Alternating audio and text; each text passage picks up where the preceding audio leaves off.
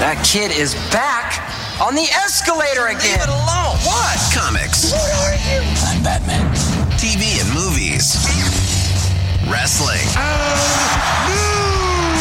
music. We are just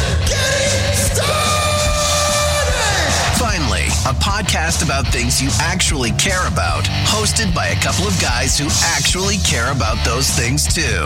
What?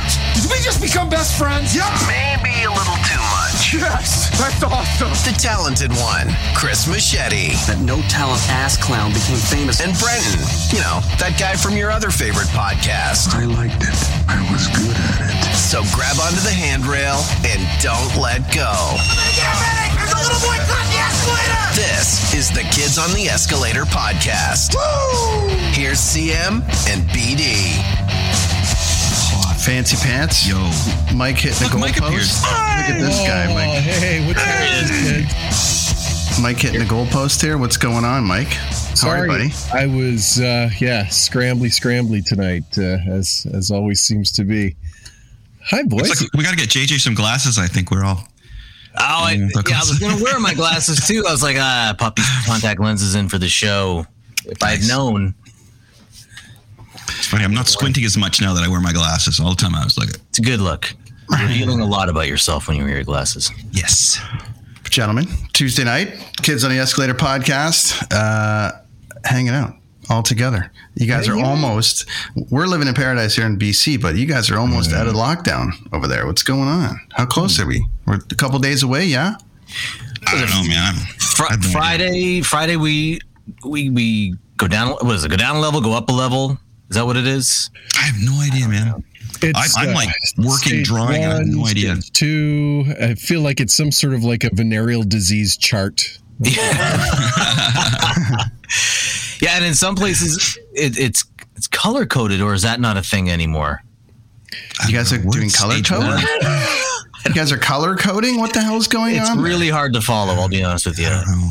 This I is, you know, I'm, I I'm walk not through one my neighborhood. politics, but uh, man, our premier is Lovely, isn't he? He got booed at the Muslim funeral today. Ooh, did he? So I've been told. As yeah. And As our hearts would. go out to that family for the stupidness down in London, Ontario. Chris's old hood down there. But um, I still in London for a while. fucking ridiculous. Absolutely ridiculous. talking to a we don't get too political. We don't get too political on this show, but um, Nightmare. man, oh man, Yeah. Mm, some, Man, oh, somebody's man. an asshole in London, that's for sure. Holy crap. Not cool.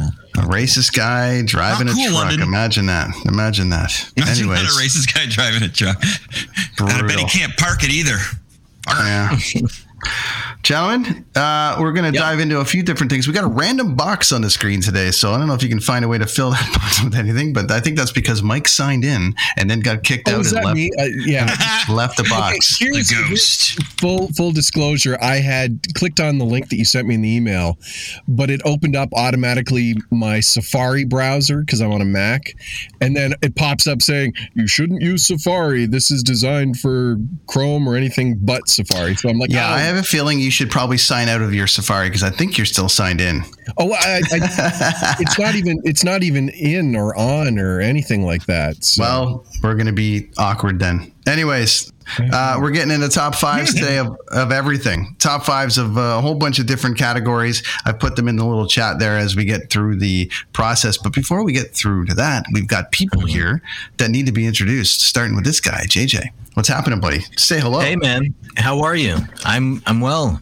JJ uh, from the JJ and Melanie Unfiltered podcast. Heard every Thursday. We call it Friday Junior, which we're not allowed to play our Friday Junior song anymore on our podcast uh, because it used uh, Kool & the Gang's um, uh, song, which escapes me now for some reason. Uh, so, Celebration? Oh, okay. celebration. Thank you. Yeah, and Oh, uh, so we're not we're not allowed to use it. So uh, we're not. We had to like eighty six all our episodes. Did I tell you this this the last time I was Well, on? you had mentioned Well, we- you had mentioned that you had to get rid of a bunch because of copyright reasons. I was I Right. didn't realize that's what it was. So that that was it. So um, yeah. Anyway, it's still a fun podcast. It's my former co-host on the radio. I was on the radio for whatever for a long time, and uh, it's my former co-host Melanie Martin. And uh, yeah, we just talk uh, all about all kinds of things. This week has been an amazing week. It's Juno week, so I was on the air on CBC Music. So it's been uh, it's been busy, busy couple couple. Were they promoting your show before the hot or during the hockey games or? Yes, I Yeah, heard it. I it's heard the it. little show. banner, the, the little banner on the. Okay, so my, there. Yeah, my yeah, wife and I it's either cool. I'm a, a date I'd like heard or saw that one and we said, hey, hey, we know that guy. We Yeah. that guy.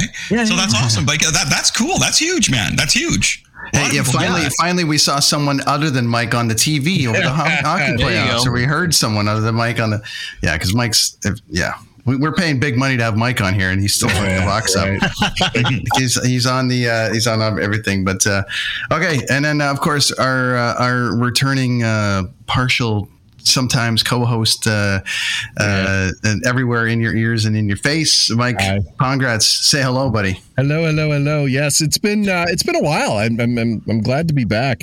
Uh, it- it's been a crazy couple of weeks, and I mean, aside from the whole COVID on again, off again, I feel like I'm in like a bad high school relationship with you know Ontario and lockdown. It's like you know ah, I kind of like you this week, so let's hang out. But no, no, I'm going to dump you, and no, let's be friends. Like yeah, it just it, it's been a real blur. And uh, and just in case you were wondering, so far so good. Still no surgery date yet Oh yeah. for the old uh, the GB. So The old gallbladder. the old gallbladder, but uh, everything seems to be moving along just fine. But the the, the big project lately, I don't know if, if you've got this out in BC, uh, and Chris, you're probably We dealing have with- everything out in BC, Uh, Mike. no, it's it's the whole gypsy moth. Uh, craziness of that's that. going right now. Uh, we don't have those. caterpillars. The caterpillars that drop down and then they Oh. moths, which are like last summer. It was just insane in our backyard because we've got two maple trees and and we didn't know that it was a big thing. So this year I tried to be you know uh, preemptive and like scrape out all like there's a there's a process to to getting rid of like the little cocoons that are there because they can still make stuff and you have to dump them into soap and it was just a big production. So the last couple of days I've been out with like a broom sweeping off the trees and like I've been on like a caterpillar massacre.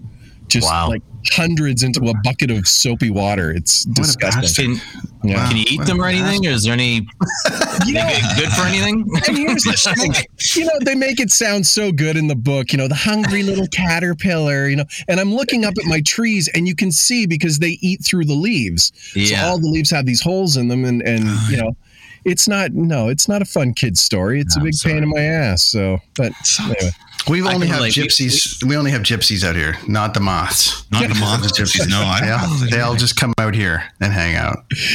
I just, I think of, I don't know. Do you guys ever watch SCTV growing up at all? Sheesh, yeah. Of course. All of There, them. there was some sketch that they used to do when you say gypsies. It was uh, it was like a, an SCTV or a, or a variety show in some European country, and everything was like ah, so- so- so- uh, gypsy. And I just remember John Candy used to do that. You know, the gypsies. puh." Anyway, so That's uh, well, Borat's uh, all about that, right? He's all about Yeah, yeah. the gypsies. All right, gentlemen, we're gonna go top five lists. We got a whole bunch of kind of subjects to cover. Uh, Want to cover a whole bunch of areas. So, um, that being pop culture that it is, we're going to try to cover all the things on the list that we generally talk about on this show. Um, so, let's go. Let's kick it off with a bang with on the comic book side because that's uh, Machete's got a list kicking around. Let's go with our top five comic book. And we're not talking movies. We're talking comic book characters of all time uh, through your Ute growing up and what you've uh, you know kind of grown accustomed to. We are going to start with JJ. Get her going, buddy. Oh wow. Uh, so um, uh, in no particular order, I would have to go with Magneto.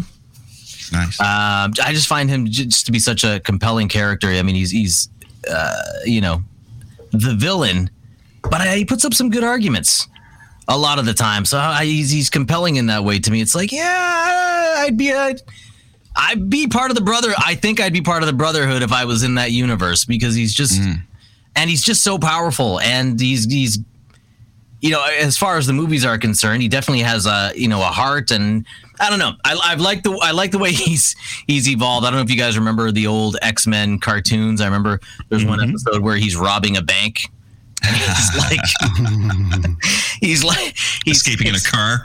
Yeah, totally. But he's he's also he's picking up the the the money and he's explaining that this money isn't coins, it's paper. That's why I'm lifting it. But he's explaining that through the cartoon. And to see that, that was like my first introduction of Magneto. And then to see now Michael Fassbender's uh, uh, portrayal of him has just been fantastic. So, uh, Magneto. Next uh, would be Batman on. Do you just want me to scroll through? Or do you want an explanation of each one? Oh no, go take Do detail. what you got. We got to fill three hours. So Oh shoot! Okay, uh, Batman is is also he's just so complex. Um, so obviously, I love him, and his the portrayal of him in, in movies has been amazing. Uh, you can't say Batman without saying Joker. Heads up, you can't. Uh, So I, I mean, they're they're synonymous with each other. That the relationship is uh, is super important. So Joker, that's three. Um, Deadpool um, which I, I didn't get into until late. It was like the the 2010s when I got into Deadpool. A friend of mine was like, "You got to check out Deadpool," um, and I just I just it's just his breaking the fourth wall, third wall, fourth, third, Fourth, Uh, I was fourth confused wall. with that Fourth too, wall. man. fourth It's wall. breaking. I just I just love that. I, I love I love that. Like for me, uh, his character was the first character where actual comedy r- kind of resonated through the page. You know, other other comic books I saw, I you know, I in my mind I'd give a courtesy laugh. I'd be like, ah, I see where they're going with that. Haha. but Deadpool literally made me laugh out loud. Uh, and then uh, finally, and I I put her at number one, X twenty three. I love her. I think she's awesome. I've been following her since the NYX, since her in, inception in NYX, and uh, again, very compelling character. I like the dark past. I like that uh, it. She's a young character, and so there's plenty of potential in the future for her. I hope they they kind of incorporate her into the Marvel universe once X Men incorporates itself into the Marvel universe. Uh, yeah, there you go. Too much? Did I go on too long there? that's great. No, not There at you all. go. No, that's great. Are you kidding me? No. you, I'm glad you went on because I I almost have to like take a pass on. Oh, yeah? five comic books because I really wasn't a comic book kid. Like I'm, I'm embarrassed if uh, like I was cleaning out the back and I have like tubs and tubs of old magazines. Like I have Hmm. a ton of pro wrestling magazines that date back many many years. I've got skateboarding magazines. When it comes to comics. I have an entire trunk, and this is embarrassing to say, an entire trunk of like Richie Rich comics. But you can say comic book characters. You can say comic book. Char- we talked about the MCU and sort of this world enough. So if you have a short list, five. We'll just go to you, Mike. Now, just because you're there. Let's. If you have a short list, five that you really, really like, go with that. See, and, and again, like I really, I feel, I feel stupid that I didn't read a lot of comic books. Um, I've got, um, I've got a, a Dark Knight comic, or it was, it was the Batman, the death of, uh, the death of Robin? Death Batman. in the family. That's Death in the Family. That's, Death in the that's a good one. that Good one. that's that's when I sort of you know I started to like go get back kind of into comic books. Yeah. I but that that's about all I have from like legit. I had like GI Joe comics and Right. Star Wars comics. Like I was I was not an X Men guy. I was not an Amazing Spider Man. I think I have an issue of Power Man and Iron Fist somewhere that's like ratty at the bottom of a box. So my so there's three. you got three. my, my, my comic book, uh, my comic book sort of uh, revelations, again came through came through the movies and like you know the DC films and and then uh, the Marvel stuff. So and and when it comes to the Marvel universe, I mean, non comic book characters that are in the Marvel universe. eh, Name them all off. I'm, I'm a big fan of them. So yeah, I got I got to pass on the comic book top fives because I'm I'm the loser non comic book guy. So Chris Machete. What you said about bunch coming in- Okay, so, coming so I'm not hot. gonna I'm not gonna do top five comic book uh, favorites because that's um, a very easy question for a guy like me, right? So instead, I'm gonna do my top five non-Marvel DC uh, characters, heroes. Oh, with a They're all- twist. wow, Yes. okay. I'll twist it, man. Here we go. So we'll twist. So my number five is Captain Canuck. And that's from originally from Comely Comix. Yes. That is that is a homegrown hero right there, my friends. I did a little linking for for the company um, back in the '90s. I think to cover, which was uh, I was honored to do. I was honored to do. His Um, brother, Chris, his brother Chris is a good friend of mine out here in Vancouver. I've Yeah, met him, and uh, yeah, I've met uh, and Richard, and and to, uh, uh, heads up to my friends in Ingersoll. Um, if you when thing lockdown's over, you may see the owner Richard buying groceries in Ingersoll. Um, just saying, I'm not. Yeah, you may see him around there. So, he's a you- rad dude. You seriously inked a cover of Captain Canuck. Yes, yes. Oh, dude, I inked some, uh, some, I think some Spider Man and some. Uh, What? Okay. uh, some Justice League. Yeah, I got the. I, I got to put the originals on online there. I did some Yeah, Bert man. Sears that was really really cool. I did a. Spider Man puzzle. When I was in the Jersey school, there was a lot of because it was run by uh, comic book artists. Joe Kubert, man, all his sons, right? They're all work in the comic book industry and have. So there was a lot of little jobs that came through there. Um, all my teachers were working in the industry. They all were artists. amazing. I was buying comic books and was like, oh, there's one of my teachers. Um, the Hildebrandts, man. I, I got taught. Uh, I had a couple sessions with the Hildebrandts who did the Star Wars poster, that iconic painting Star Wars poster. Yeah. man. Um, and it was funny because I really wasn't into Star Wars at that time in my life, which is funny to say. Like I was into it, but not like. Um, for some reason, I was a little off of Star Wars for that point. But yeah, the Hildebrandt brothers taught there and everything. So there was a lot of little jobs that leaked through um, that we could do, and it, it was a great school. So that's how I learned how to draw comics was by just being overwhelmed with drawing them and, and actually doing some work before I was a legitimate artist. So yeah, I got a lot, dude. I have lots of comic book pages that are probably worth some cash that are pretty rad. But anyway, so Captain Canuck is number five. Um, and uh, that's um, you can buy you can buy that still out. You can still available. You can buy that. It's still going around. Um, okay, so that's Comely Comix. Um, number four is from Image Comics, and it's by one of my favorite artists, Todd McFarlane, and it's a comic called Spawn. And uh, Todd McFarlane's a historic artist. He's just like he's the Todd father. He's the one that basically gave comic artists their rights. Um, full rights um, to a company. So if you're an artist for Image, you own your product. It's not like Marvel, where you know it's it's kind of like you know, Marvel is similar, becoming similar to the WWE, whereas the WWE makes superstars. Um, Marvel's becoming the same way. You cannot submit work to Marvel; they will find you. So that kind of sucks, right? You know what I mean? Oh, wow. Um, I think Sucks for you. Yeah, they're the only ones. That, Oh, I, I'm not, I don't want to work for Marvel, dude. Are you kidding me? Honestly, I really don't want to work for somebody that heavy-handed. Um, and this, this, a lot of the style. This is sad, but a lot of the Marvel's comic style are done fully on computers, and they're too human-looking. I miss the Jack Kirby style with the huge ink lines, and that's what I'm bringing back. That's kind of my thing is going against the way Marvel comics are now, so over computerized, so uh, you know, really human looking. Like these, I like the old exaggerated pose that Kirby used to do, and, and Todd Yeah. McFarlane. It's like a, a human can't bend that way. No, but I it's agree. comic book, man. It looks really cool. So yeah, so I'm agree. trying to bring that back. Um, that's what I'm doing, right? Um, so Todd McFarlane kind of started breaking those barriers again back in the 90s, and he created Spawn. Spawn was the first hero that he brought out of Marvel. And again, all it's funny because the same with me. All these guys they created their characters back when that they're using back when they were teenagers. Same with Rob Liefeld. With uh, uh, who else? There was a whole bunch of them there. Jim Lee was using characters in this image company that uh, he created back when he was a kid. So Spawn was was the first one that Todd McFarlane, one of my one of my idols, created. So my number four non non Marvel DC hero is Spawn. Uh, number three, another one from Image Comics, and this one is going to come out of left field because I bet you're not going to guess this one. Uh, Frank Grimes from The Walking Dead. What a hero that guy is! In, okay, this is comic book Frank Grimes, okay, um, which is very similar to the TV Frank Grimes, except for the ending.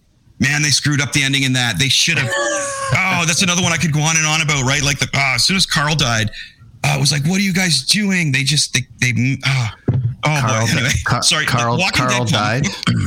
Carl died. Long time ago, man. Like I, years ago. Carl Grimes. Coral. Coral, Coral died. Anyway, Frank Grimes in the comic book, like what a guy, man. He basically um, tries to restart civilization. Frank Grimes is great. Now my wife's trying to say something to me. What are you trying to say to me? Rick Grimes. Rick Grimes. Sorry, what am I saying? Frank Grimes? He's, he's somebody, Frank Grimes. I'm sorry, Rick Grimes. Wasn't Frank Grimes Punisher? No, what was Frank No, Grimes? Frank Grimes is in The Simpsons. okay, that's what it is. That that makes it even funnier though. Okay, Rick Grimes. I was just watching The Simpsons episode. Sorry. Okay, so Rick Is, Grimes. isn't Frank Grimes from The Simpsons? Isn't he the guy that he's the real keener and he forces Homer forces him to kill himself at the It's end? grimy. Good yeah, grimy, grimy. grimy. Yeah, there you go. Dude, that's it. I was just watching that episode. I even wrote it down as Frank Grimes. Oh, that's funny. You guys must have been going, wait a minute, wait a minute, wait a minute. Frank? Okay, so sorry, guys. Number three is is not Frank Grimes, who was a great Simpsons character, but Rick Grimes. Got it. That's why, Rick Grimes. why Lonnie's with me on the side here, um, the couch. Okay, so what a great character. Number two from Eagle Comics is Judge Dredd. The whole Judge Dredd world is great. Ah. and I gotta tell you that the latest movie, Dredd, is really good. Have you guys seen? Has any of you guys seen Dredd? Yeah. Yeah, it's it's a good great. movie, man. I haven't seen it, but no. The, It's the, not- the, the, go ahead, It's not the Stallone. It's not the Stallone one, that's for sure. No, no. They had Anybody remember that at all? Am I dating myself? No, no, Rob Schneider, are you kidding me? Yeah. Yeah, and uh, yeah, they had the whole brother thing in there. It was weird. But the, the newer movie, Dredd, is fantastic, and he never shows his face, which is great. Um, was it Kyle Urban Irving that does it, or Urban? Yeah. Yeah. It's a fantastic job, and the videography in that is, is is really good. They're taking this drug that slows everything down.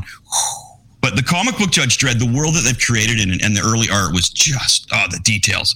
So uh, Judge Dredd is number two. Um, and don't forget Frank Grimes there at number three. That's awesome. You- we needed a picture of it. Okay, number one, and it's a group. It- It's like a, a, a group. What a non non Marvel non DC. Who do you guys think it is? Non-Marvel. Non-Marvel. Non DC. And it's, I'm going to a go with group. Skeletron. I'm going with Machete. Oh Company. no, it's a good no, no, no. Oh, no, no. I, I didn't want to do that. You know, you can't do that. I couldn't do that. Non-Marvel, non. And it's not a, it's not one person. It's a group. Uh, oh, it's a group.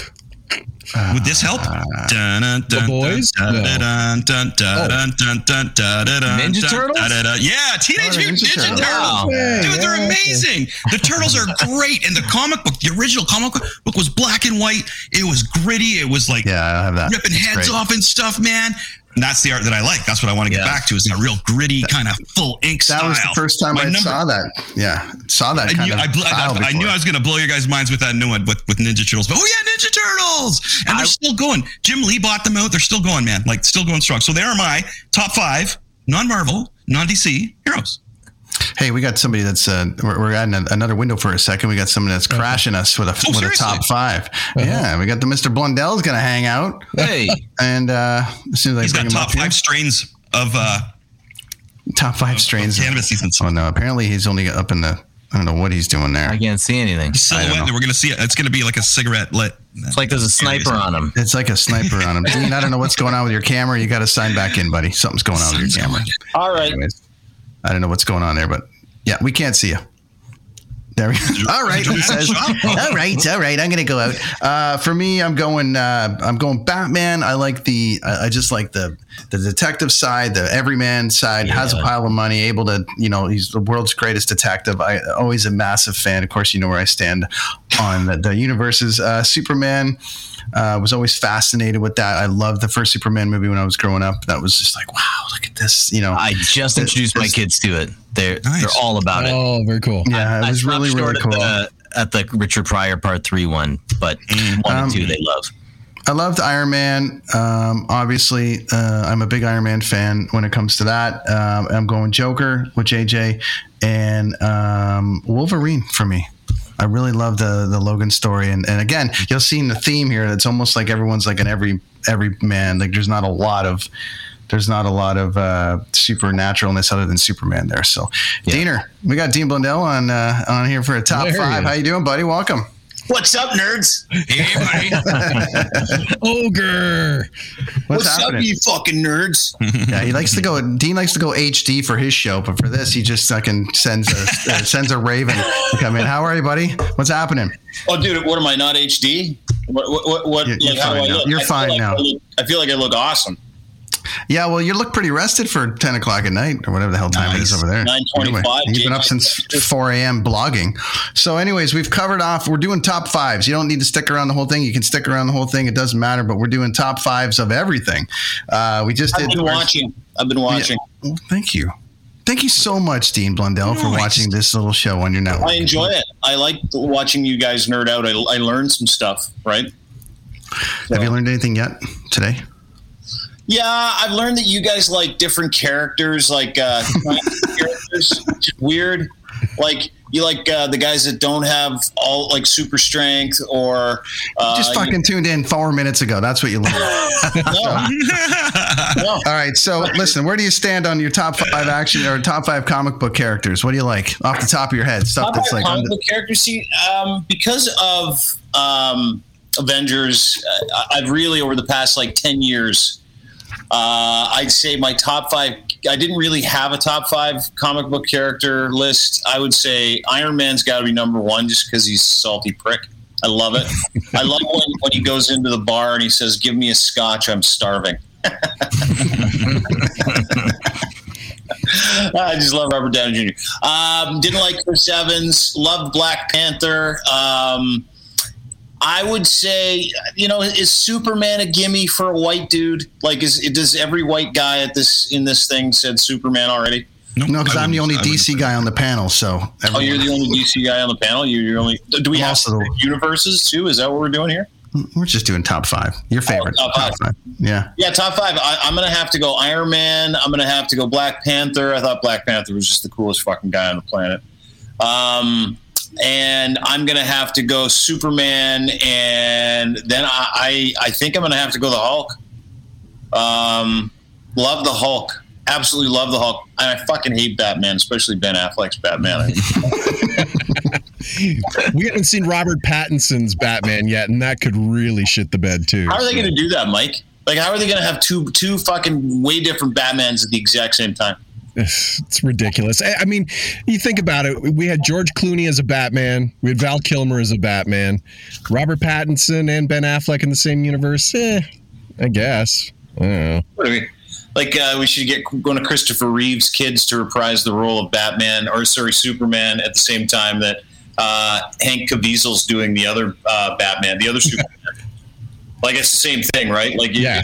it- Yeah. that's that's what that's what doesn't make sense. Like they get overactive or overexcited to put out a series or a bunch of movies or a different movie, and then they're like, ah, but we've got another Batman movie coming out at the same fucking time. You're like, really?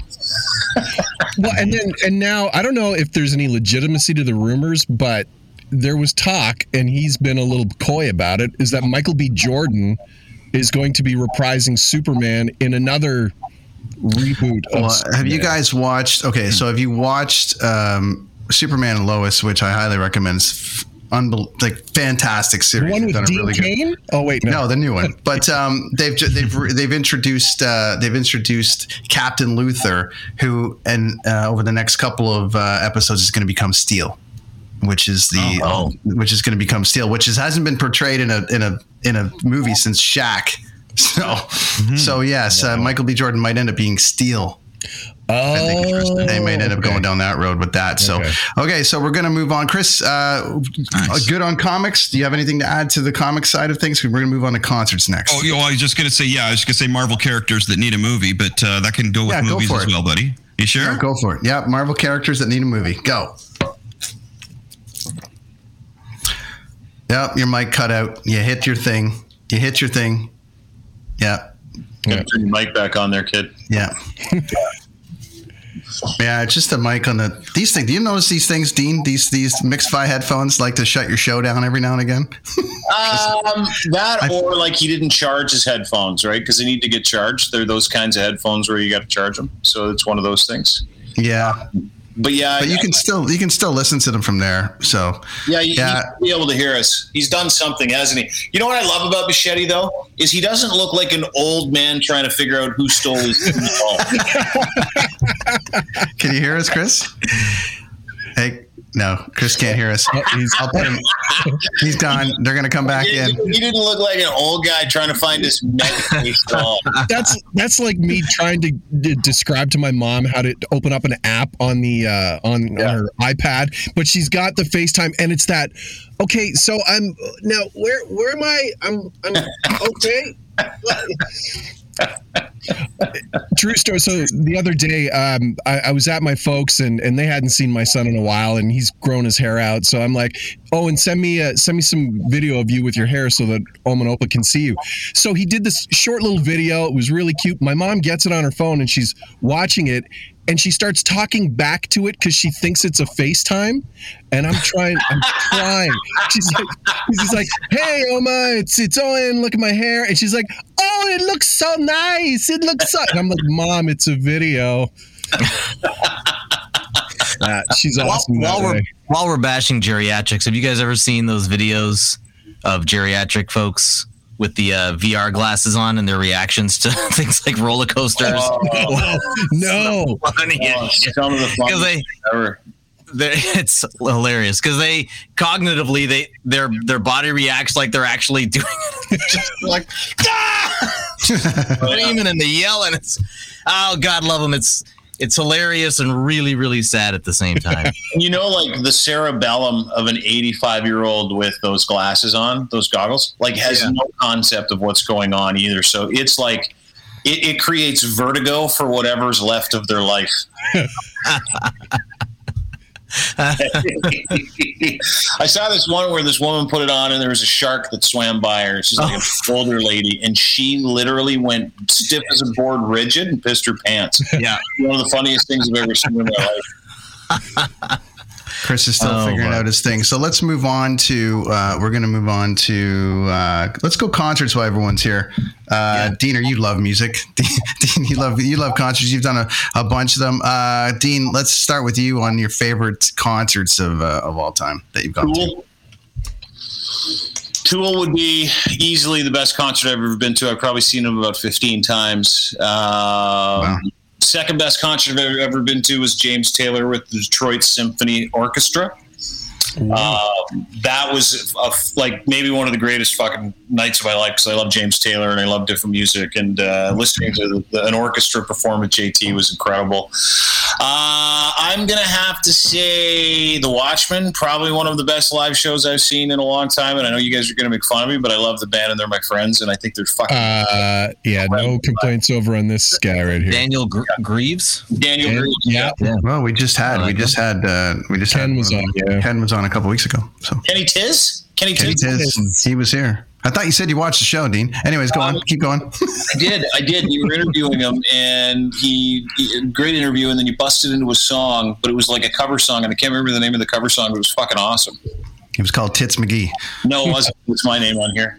Um, I would, and I would say last the, the last concert I, uh, oh Jesus, there's so many Foo Fighters. Foo Fighters at Lee's Palace was uh, unregrettable. Lee's Palace. Yeah. Jeez.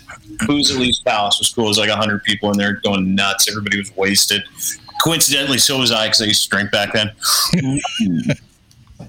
but yeah, top five for sure. Top five for you. Uh, gonna go JJ. How you got, buddy? Uh, Foo Fighters are on my list. I saw them at the ACC, and Geddy Lee and uh, Alex Lifeson came out. It's amazing, and they did YYZ. It's like holy shit, uh, that was unexpected.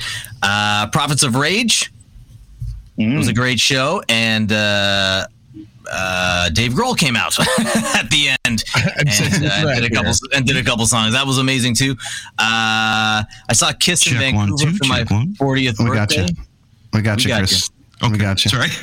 Yes, We're in talking- Vancouver for your fortieth. Kiss in Vancouver for my 40th, which was amazing. Um, I was out there just visiting my friend, and he's like, "Yeah, I got tickets to a show." He didn't tell me who it was going to be, You like and Kiss? then I, I mean, yeah, I mean, growing up, I grew up in a Catholic household, and I, I had Kiss cards. Sorry. and my my mom found them, and she's like, "Get these satanic things out of the house." Um, so, uh, yeah, I liked them because I wasn't allowed to like them. Um, Oh, that's why you like them because because. but I mean, I, I, I liked, I like, you know, you know, all the party, rock and roll all night party every day, and licking up, and all the, all the, all the big ones. But it was a great show. Um, and uh, know, I got, I got the point out from Gene Simmons because I think I was like probably the only person of color in the front row. I was and- just going to ask you that yeah. question. I was just going to ask you that question there, JJ, if you don't mind. Were you the only black person at the Kiss show? that I could see. Yes, there are a lot of people in makeup, so I can't, you know, that. Maybe they were black underneath the I guess so. Eh? Like that's kind of the one. The one great thing about those Kiss shows is like everybody could wear makeup and everybody's the same, and nobody. Yeah. Yeah, yeah. That was the point. I can say I went to uh, Hootie and the. This is they're, they're not on my list, but I am a Hootie and the Blowfish fan. I am, uh, and I went to their show. It was one of the last shows I saw before everything happened that that summer of 2019, and uh, I was like me and Hootie and another guy, and that was it for people of color. That is for sure. Uh, And also the only three people in the in the in the arena. oh, it was packed. It was, it was on the lawn at uh, amphitheater. It was packed. I couldn't believe. it. And me, we come from Uh, and then my my number five on the list is that five one two three four. I only have four, but uh, Hard Knock Life tour back in uh, 1998 was uh, uh, Jay Z, Redman, Method Man, DMX, uh, and met them all backstage. And then I was waiting in the elevator, and Lenny Kravitz came and stood beside me, and we had a quick little chat. It was fucking amazing. It was one of the highlights of my radio career. Was going to that concert. It was just fucking. We just did a whole kiss. you. We did a whole kiss thing last week. We had uh, Todd Kearns, Todd Kearns, and uh, Brent Fitz on. Brent's playing with Gene Simmons right now, as well as Slash. Todd's playing with Slash, and Bruce Kulick, and Took. So they had a, a whole thing about about it. It was quite quite Remember, the they're, get- kiss. they're getting quite us on kiss the, show. the Kiss uh, cruise there, Brent. We're The gonna Kiss do a- cruise. That's right. We're gonna go to the Kiss We're on the road already, and they're going to send me out there, and I'm going to do an online remote from uh, the Kiss cruise. wow. Oh, Chris is- is, that, is that Machete? Is that Machete? Yes, No, he's back. back. Did Machete's find- back. Did he find his Bengay? Yeah. I can move better now. All it took was one flat fat joint. Machete. All I saw, all I saw was you looking like this. Wait for. I was looking around for. I'm, I'm trying to see under my glasses too now, right? Like, what's going on over here? Yeah, yeah. It was funny because I'm squinting all the time, and so I'm, every time I do these shows, I'm just like, "Hey, man, what's up? What's up?" I just I can't see. now I can see better with the glasses on. It's much better.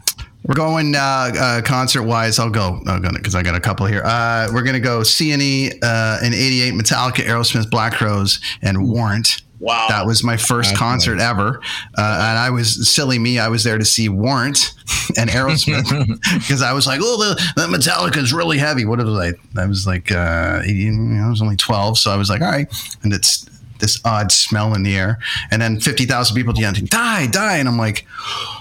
Oh, Metallica! They're all here to see Metallica because Warren got booed out, booed off the stage. It was the first. uh, Oh, bl- it was the first Black Crowes show in Toronto, which was awesome, and uh, and it was a whole thing. So that was the first concert. I got to I got to give props to that. Plus, when you hear the stories about what was happening backstage at that show, now, like Sebastian Bach was out back there, all of Motley Crue were back there. it was like, okay. Um, so that was a thing. Um, I got to go Pantera in uh, in Peterborough, Ontario, Canada Wow. because that was just they were opening for Skid Row and absolutely uh, destroyed them with a strobe light and a guitar. Um, that was pretty crazy. Uh, four shows with Prince counted as one at the Vogue Theater in Vancouver. I did the I did the last four shows for Prince in Vancouver, and then about Oh my God. Wow. I, I did, and uh, it was an unbelievable. One of the things of the last couple of days everybody was celebrating is what would have been his 63rd birthday. And they send around those little clips, like that one of him doing Cream acoustically. And by the way, I know what that song means. Um, but of him doing the show acoustically and and how he worked with the with the with the crowd, which you never really saw, and I never saw him live. I wished I would have, but um, I forget how unbelievably talented that dude was in every capacity. Like that must be incredible. Our friend Doug Fury from the show that comes on the show um, refers to him as second coming of Hendrix. Says he's just unbelievable, just like un, unbelievable, and it was unbelievable. It was like I've never seen anything like it, and I'd heard the stories. I'd heard the stories of um, either either how difficult he was or whatever, but it, I don't, I never. No, he was fantastic. he was nice to you. He was he was great, and he had and Mike and I told this story a couple weeks ago, but he had, you know, he's got an all girl band at the time. Uh, Yeah. The girl, one of the main, his guitar player Don is from Toronto, and um, and I'll get to that point in a minute. But she joined Pearl Jam on stage, and uh, it was um, you know just coming off the Prince shows, and then into that was something else. Um, okay, so I got to go. Uh, this is tough for me to put in like fourth, but my first, uh, well, Pearl Jam in at uh, in at the Air Canada Center at the time. So for me, that was two nights. I think Mike was there. That was we just met uh, through that process. I think Mike's frozen. Yeah, the second. Oh, my throat. Uh, Yeah, so that was a big one for me. That was like my big arena coming back to town, doing my hometown arena with one of my favorite bands. And we got Neil Young there and Woody Harrelson and all my buddies. So that was a big moment for me. Um, yeah, and then an interesting sort of side note from the because I get you know I love the Canadian stuff. Um, I'm Mother Earth in the Round in Barrie, Ontario. That's going to be an odd choice, I know, but it was off the uh, the Quicksilver Meat Dream record, and they played in Barrie at Georgian College and put all the fans in a round, and they filmed the whole thing and played for like three and a half hours. So for me as a Mother Earth fan, I was like, wow, this is it was unbelievable. So there when we go. Was Edwin still in the band then? No, Brian was in the band, but it was Yeah. so Both it was it was a big it was a it was a big one. Uh, Chris, uh, let's go, Chris. Hey, I'm here. Yes, let's just stay still. Stay still and don't move. Whatever you do, whatever you do, don't It's move. the, All right, Yeah, the inputs here. Top five concerts. Go.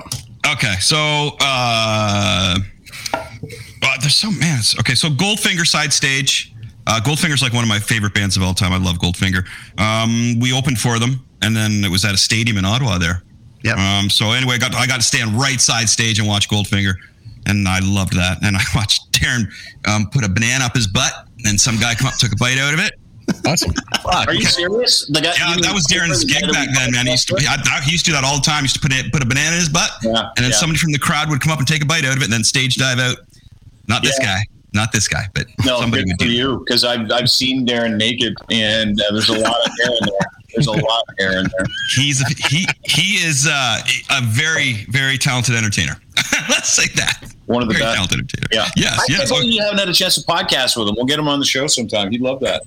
Uh, yeah, we did have him on briefly for the uh, salads one because he was he's a member of the salads as well. That's I'd right, love to have him on for more of a chat. That'd be great. That would be great. He was driving in a car, busting everyone's balls. It was great. That was so funny, man. That was good. Okay, so number oh, so no, and then after that, uh, Weezer. Remember that show you got us on to, Brent? Um, we got to they redid the Blue album, and I got to watch Right Side Stage. Um, it was great, but it was very weird because uh, musicians are strange folk, and uh, Rivers and the band were in a bad mood, didn't want to talk to anybody. So much so that before he went on, he just had his back to everybody and was facing a trailer. Like I'm talking, huge beard going on, just facing a trailer and we weren't supposed we were not allowed to take photos we weren't allowed to like video some guys were getting really mad who came backstage and we'd just leave um, so we just stood there and took it in and it was great so i was just like three feet away from this huge show and it was weezer and they redid the blue album love the blue album uh, after that van halen i saw van halen 5150 tour so this is the first one with Sammy, but this this was the experience, man. BTO BTO opened, CNE Stadium. We're on the floor, and I'm just just just young enough to get dropped off at concerts with my buddies, right? Oh man, we smoked so much weed, and we, we, we smuggled in booze, and then it was was the it was like what we did is we got everything into us we could during BTO, and then when Van Halen hit the floor, hit the stage, we jetted because you know when you're young and back when you were on the floor, it was like. Oh, Lord of the Flies, you wanted to get to the front. And I'm a mm-hmm. shorter guy, man. It was a battle. And finally, you know, I, I had my hand on the bar and I pulled myself, I got myself right up there and I was right in front of Eddie Van Halen. My buddy was beside me. Um, he got hit in the chest with a pick and he didn't notice it. And everybody was like freaking out and grabbing it. But oh man, I got out of there and it was blood, sweat, and tears. I, I fought for the front and it was great. It was, it was just the experience more than the show. Cause man, all I could see was basically Eddie's feet right in front of me, right? I didn't know what I was into. I got up front and I couldn't see anything but feet. And it was nuts, you know. And I, but, but the experience was sensational. Um, I'm only gonna do four here, but number one was Kiss 1979 because I was like seven years old and just like as Kiss. It was Dynasty tour and it changed my life. You know, it was uh, it, it was amazing. That was at Maple Leaf Gardens. I saw a lot of great stuff at Maple Leaf Gardens, including hockey games with my parents. Um, cheers to them because they took me to see some really rad stuff. I grew up going to the Maple Leaf Gardens. Actually, I that was one place where I always felt at home. Even as a little little guy, man, and I knew my way out because I knew where our seats were all the time for the Leaf games because my dad got tickets with a bunch of buddies. They used to do that back in the '80s, right? A bunch of bunch of dads would pitch in on season tickets, so we had some that we could go to for what you know with him, him and ten other hockey dads from our hockey team, right? But I always knew my way around Maple Leaf Gardens, and then when I got older and I went to concerts there, it was the exact same thing, man. I was I felt so at home there. Whenever I see the old pictures of the front of Maple Leaf Gardens, man, I just like yes, it more means rock and roll and then hockey to me than anything. I love it. It's great. So there we go. There's my there's my four. Excellent. Why not, why not to squeeze like uh, Jay Z, sorry Jay Z and Kanye in, and the hip at, at the Kee to Bala? I'd like to squeeze those in too. Sorry. The hip at the Kee to Bala would have been something. Yeah. That would have been that would have been something. And I thought, uh, did anyone? I'm obviously watched the Junos, but uh, what a great job Feist did this weekend. She sang with the fellas. I thought she did a great job. Yeah, I thought she did a great job. Yeah. You didn't see that? That's it. I didn't see it. I thought she did great. I saw the highlights of it. I, I, I didn't. I, And I'm listen. I'm not a massive hip fan, but, I, but she's she was great. That point where they're like, you know, we gotta, we we we, we need to champion um, the fact that uh, there's a female lead who's filling in for Gord who passed away, right? Like the you know what it said and and and the moment and stuff like that. And it wasn't that like I thought it was beautiful. I thought it was great. I thought it was cool. It was great to see the guys up there again. I love the song choice for her anyway and the kind of voice that she has. I'm just not a Feist guy. You know what I mean? Like I just I uh, was never into feist, but it was it was interesting. It was sort of haunting a little bit. It was a little. It was just Yeah. Well- it was weird. I agree. Mike, top Uh, five. this was a challenge. Uh, so I've got a couple of honorable mentions before we get into the top five. Uh, honorable mention: uh, Motley Crue, New York Dolls, and Poison in Vegas. Wow. My Wow. wife uh, got me a birthday present, and we went to Vegas and saw that was that was fucking insane. Um, uh, Did, sorry, also, did, Vin, did, did Vince sound like this to my Vince is the James Brown of fat white guys, right? Yeah. on the hair. he wasn't he wasn't bad actually but yeah it was my it was my first crew show uh and uh to see tommy lee do his thing with the with the rotating uh, drum kit that was that was pretty awesome. So plus it was vegas uh, out at the red rock uh, casino and just uh like the the backdrop because you're outside where that concert is and it's just it was really really cool. Um also uh counting crows and waterloo at lulu's back in the in the heydays of their uh their shtick. Small crowd. Uh, it was it was pretty wild. Um, and then uh, the top five: Pearl Jam in Atlanta at the Midtown Music Festival, and that was Wow. uh, that was one of the years that um, I went with my buddy Adam and his his uh, soon to be wife Beth at the time, and, and my wife Carolyn came too. And we got to uh, the first night the Foo Fighters closed the show, the second night Pearl Jam did.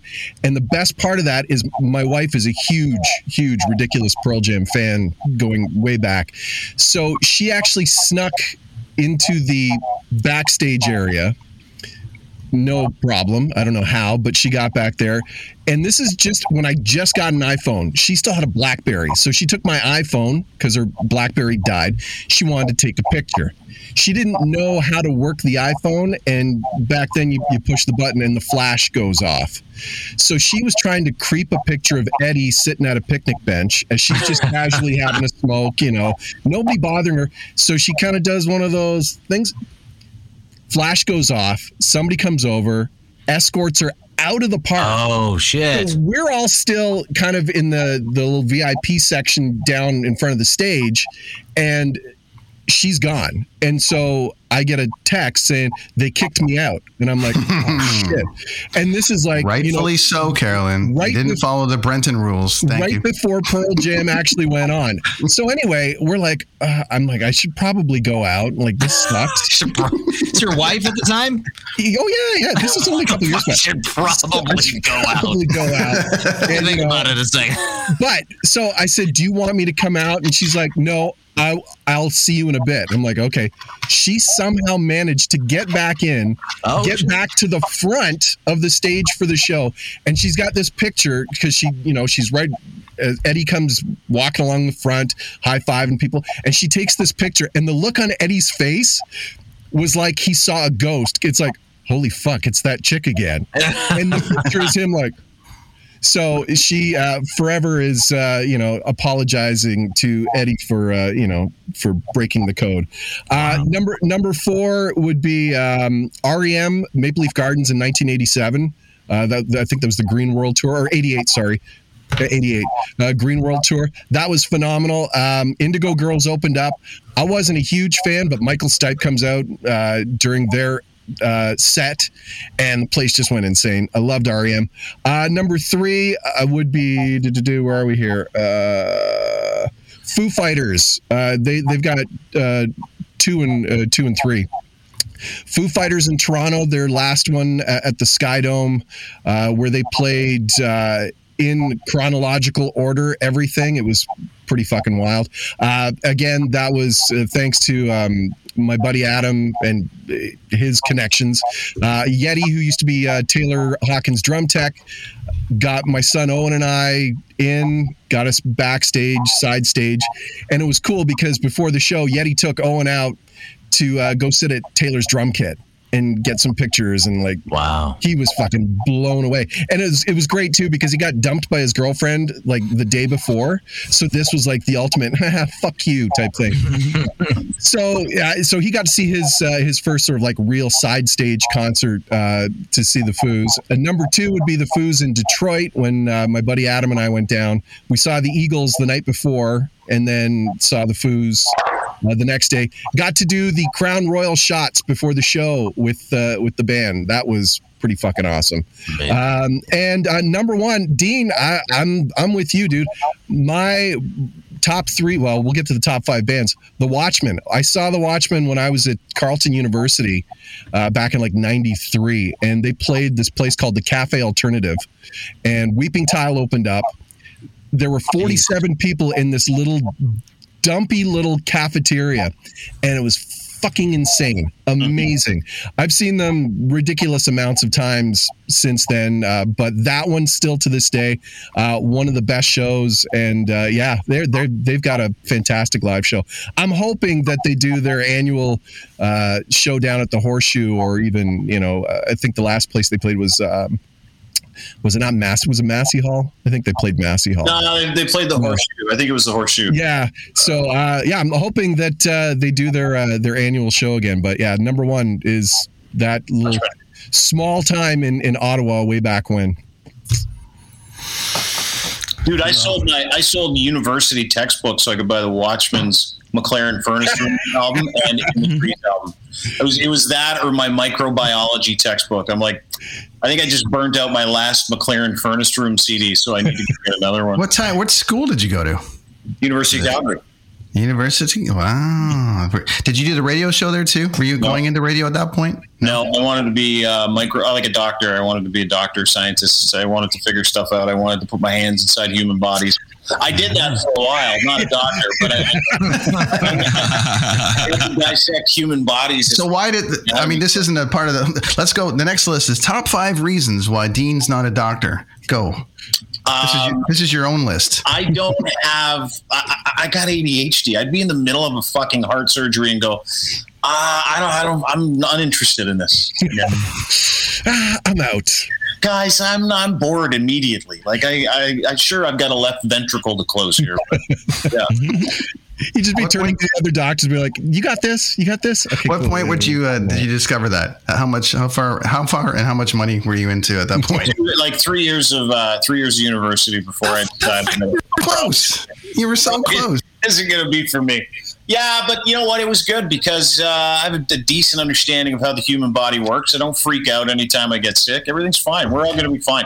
Plus, I have literally dissected human bodies. It's actually called prosecting, which was really fucking cool if you think about it, where you're cutting bodies in half down the middle and across the side. You cut off the, the head at the mandible so you'd see the whole face. You'd slide the table saw across mandible. like 19, 20 years old. And Lorna White, who was my prof, she's like, okay, Dean, do you want extra credit? You can help me cut up some bodies. I'm like, eh.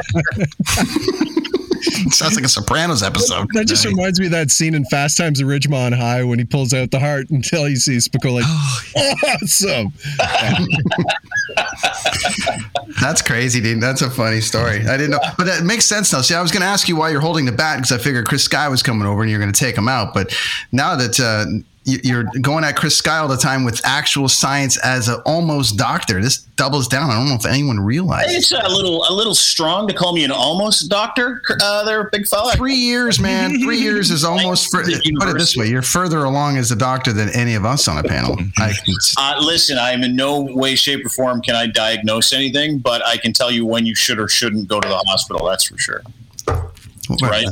Very nice. Like, like I can tell you right now that my buddy Chris Machete here isn't looking good. anyway, boys, I appreciated being on the show with you guys tonight. I'm going to log off because I got to go get my son at his job five minutes ago. So Thanks, buddy, for joining us, eh? Good to great see you, Dean. watching and listening on the way. Thanks, guys. Love you all. Right on. That's Tits McGee joining us this week, everybody, and we'll uh, care, we'll have him back anytime. Very very cool.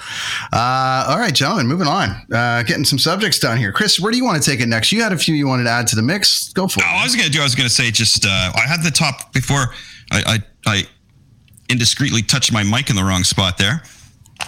You touched the mic. You got to be careful where you touch these things, man. They're sensitive. Then get a little finicky. Plus, you got to charge them and do the whole thing. Anyways, go ahead, buddy. Yeah, no, I just touched. Okay, so wait. So Marvel characters that need a movie. All right, so I'll try and go through these kind of quick, I guess. Um, we aren't really doing three hours, are we?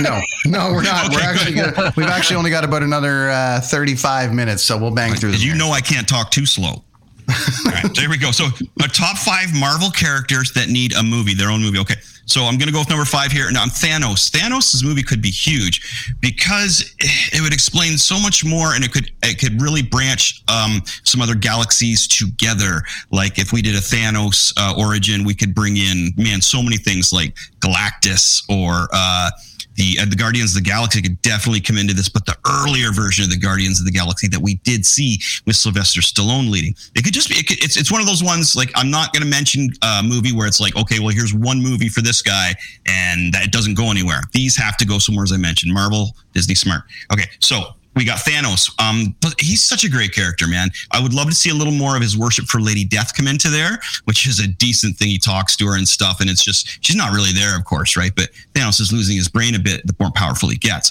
and I would love to see that side of it a bit, a bit more of Thanos just losing his mind. But becoming more of a genius as he does it, just losing himself in his own knowledge. Okay, so that's I'm number number. So this could go into a Silver Surfer movie, which would be done amazingly Okay. well which would be cool. So Silver Surfer would be great. Now the twist they could do on Silver Surfer, um, and I can't believe this hasn't been done before, is we have planets of, uh, you know, there's pink people, there's green people. I've seen a planet that looked like they were they like in the Guardians. I can't remember which one it was, but they they look like they were basically Asian.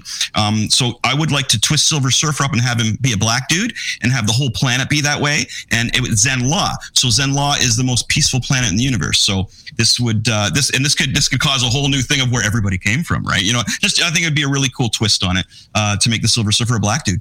Um, and that could lead to so many things right there. That could lead to him spreading onto the Fantastic Four, or this could lead him back onto Eternals or Guardians of the Galaxy. There's so much more that you could explore with the Silver Surfer because this character is amazing. Now, you could put a bit of a Guardians twist on it, not on the Silver himself, Silver Surfer himself. He's more, he would be more like Drax, like deadpan kind of things, but he could run into some very funny creatures in the galaxy. That's the cool thing about these these galaxy uh, characters is it's a wide open universe that they that a really good director, um, like the one uh, like uh, James Gunn, Gunn. or or uh, Ha- Haki Haki Watati. Help me out. No, Taita Wai Waikiki. Ah, and I, I just watched his Jojo Rabbit movie the other day too. But so so guys like that can come in on a movie like Silver Surfer and give them the opportunity to do something really cool with that again. Okay. Um, now number then and again that can go into Fantastic Four, all kinds of things. We can bring Galactus in as the new villain. So again, hope you're listening, Marvel. That would be a good one. Um, the, so now this one's for this one's for the girls. So uh, as a female movie, and uh, at number three, I have the Dazzler. Now the cool thing about the Dazzler is. Uh, for girls and the female uh, fans is that she starts off as a pop star, disco star, and her, her powers are creating light. So that creates her pop look. You know, she can these lights that um, manipulate to her body language and how she's dancing. So you can imagine how cool of a show that would be. This girl has fireworks everywhere while she's singing. Nobody understands it. She's a mutant. Um, again, it's another one where you could, you know, she, she's she's a white blonde girl. You know that, that there, there's a lot of white blonde characters out there. We could we could do a lot with her as well. Um, geez, there's so many ways we could go with her. Um, it would be cool if, if she was native. Actually, I think that would be kind of neat if uh, if because then we could add a, a new little twist on it with her dancing and things like that. Um, I'm see, I go really deep in these characters, right? Layers and layers and layers. Um, also, also thinking of Disney and Marvel trying to appease to everybody out there in this world um, the way they like to. So I think if a female character was to come in, the Dazzler would be great. Um, change her ethnicity. I don't think that would affect her character at all because her background is really not too much, not too much uh, set in stone. Um, again, she's a mutant. She could lead into the X Men in a great way, and here's a great way that you bring the young girls. And plus, it could be a fun movie for the for the girls, right? For the kids. Um, and this Dazzler uh, mutant could bring this all into the X Men in a nice. Like, could bring the girls in, and you can bring Wolverine in for the guys or something. But just a, smart business move, I think, would be the Dazzler. Plus, she's got this wicked '80s vibe in her comics. Uh, like on the covers, there's one that was a Michael Jackson twist on Thriller. Um, just as an example, I wish I had the mode I could show you. Um, but I think that would be a really cool way to go. And again, you get the right producer in there and it has an 80s vibe to it. Wow, Dazzler could be great. Okay, we got number two, and with my I'm with my buddy JJ on this. And I always say to my friends, man, I'm a little more Magneto and a little less Professor Xavier. a Magneto movie would be fantastic, and it's got to be serious. It's got to be rated R. We got to hit the Nazis in there. Um, I know everybody knows the Nazis are evil, right? And but you got it when they when they focus on what they did personally to Magneto. It as uh, again just as JJ said, buddy, it, you see why Magneto Magneto is the way he is. You know what I mean? And we've all gone through our demons that make us who we are. Um, it's amazing because I, I know this as a fact for all for things that I've gone through. What Magneto has gone through shows why he does all those things. It is the perfect reason why a person becomes evil. It's beautiful. It's beautiful. It's like the Joker, but in a totally different way. All right, so that's along the lines of Killmonger as well, where Killmonger was like, "Yeah, no, I, I get it. I get why you're why you're the bad guy here." Totally. Exactly, buddy. Yeah. Exactly. I would love to see the Killmonger come back in. Yeah. a little bit more in the next. That, that's uh, that was another one I was going to do was feature back Black Panther ideas, um, but I didn't hit that one. I didn't have time. Um, so and that's, so that's number two. Number one. Okay, no, this is again. I'll say this over and over again. This is the best comic book and has been for decades. Daredevil. Daredevil is fucking awesome. The comic book is amazing. Eh, People are raving about it and have been. Um, but the like the com- comics, comic connoisseur folks. Um, the, the Daredevil comic is always on on the editor's picks. It's just so well written. All the characters in there are amazing. It's it's they call it a level one uh, hero, which is what Brent likes, the one without the cosmic superpowers and stuff like that. So when we talk about our level one heroes with Daredevil, I would love to see oh a rated R movie. I love the TV show. I'd love to see Charlie Cox be the be the hero, but I want to see a mental movie, man, with with the Kingpin in there. Um, just and and and it'd be great if maybe the Punisher made an appearance because these are level one heroes, right? You got like your Power Man and Iron Fist. You got your Punisher. You got uh, Blade, maybe uh, Daredevil's in there, but the whole thing going between uh, Daredevil, Kingpin, Bullseye, and Elektra, if it's done properly the way Frank Miller intended, and if Frank Miller could do this, he could do a trilogy, a Daredevil trilogy, and it would be phenomenal. Daredevil is it's one of Daredevil's one of those comic books that I could sit here and tell you guys how great it is, but unless you sat down and read like a five issue trade paperback, you wouldn't you wouldn't uh, it, it's hard to get it because it's like oh yeah, guy in a red suit, he's Daredevil, he's blind. Oh, that's kind of weird, you know. But it's it's it's more it's so much more than his character. Um, his Who, superhero who would you character. have? Who would you have directed a Daredevil movie? What uh, director and style? Okay, I call me crazy, man, but I would love to see uh, uh, Quentin Tarantino do it. Yeah. just to see how he would do I it. I could see that. Um, because I'm, I'm a huge Tarantino fan, right? But I would have loved more to have seen uh, Kubrick take a shot at, at, at a Daredevil movie because it could be such a mind fuck. Fuck yes. Wow. I, I, you know be what I mean? Like, I think that would be amazing. I, th- I would let, see. He's one of those guys I would love to see take a shot at one of these more mental superheroes, not like a Superman or anything like that at all. More, more like a Daredevil, where it's like it's half what's going on in his head and half the costume kind of thing, right? I think Um, yeah, George so- Lucas George Lucas would do a great job because you know he would he would have Daredevil, but his sidekick would be like a, a CGI reptile uh, that got like a lot of funny jokes and a lisp, and I think that would, that would play really well. That, yeah, you'd make a great director. I thought you were serious for a moment. No, not at all. Okay. I saw that coming. Correct me if I'm wrong. Ben Affleck also played Daredevil at one point, did he not? Yeah. that's Yeah, and it was dude. There were so many flaws in that movie. that, Like, yeah. here- here- so check this out. Here's what, here's the things that kill me is these little things in movies. So there's Daredevil. Matt Murdock, his alter ego. Everybody knows him in his neighborhood. They show him walking around, and everybody knows him. He lives there. So one day they know he's blind. One day, him and Elektra do their flirting thing, and they have this fight in the park, and everybody's watching and cheering them on. Okay, but again, nobody ever brings up, "Hey, man, you were like doing backflips in the park a minute ago, and you're blind. Why are you?" You know, like it was like such a flaw, and everybody just found out he was Daredevil because they all know who he is. Like it, Yeah. it was just so stupid. And there's many other little holes like that that were just like, "Oh, and Bullseye was horrible."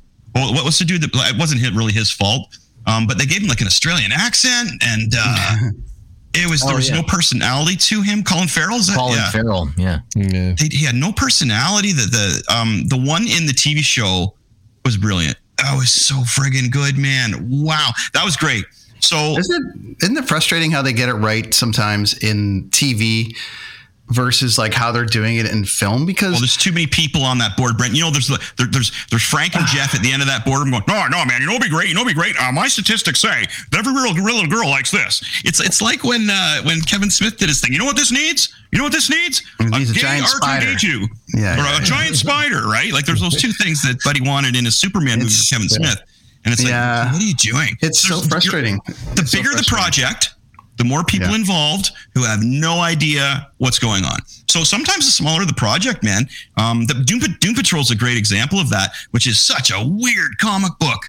And uh, they do that in the story really, really well. But man, if, if you're not into Doom Patrol and that weird kind of thing, you're not going to like it at all. But it's done perfect. Like it's done to a T. So again, that's probably why some of these people worry about the money making, and they're, they're always going like, "Well, this worked really well. We got to throw this in there," you know, like, "Woo." Um, I- doesn't always work.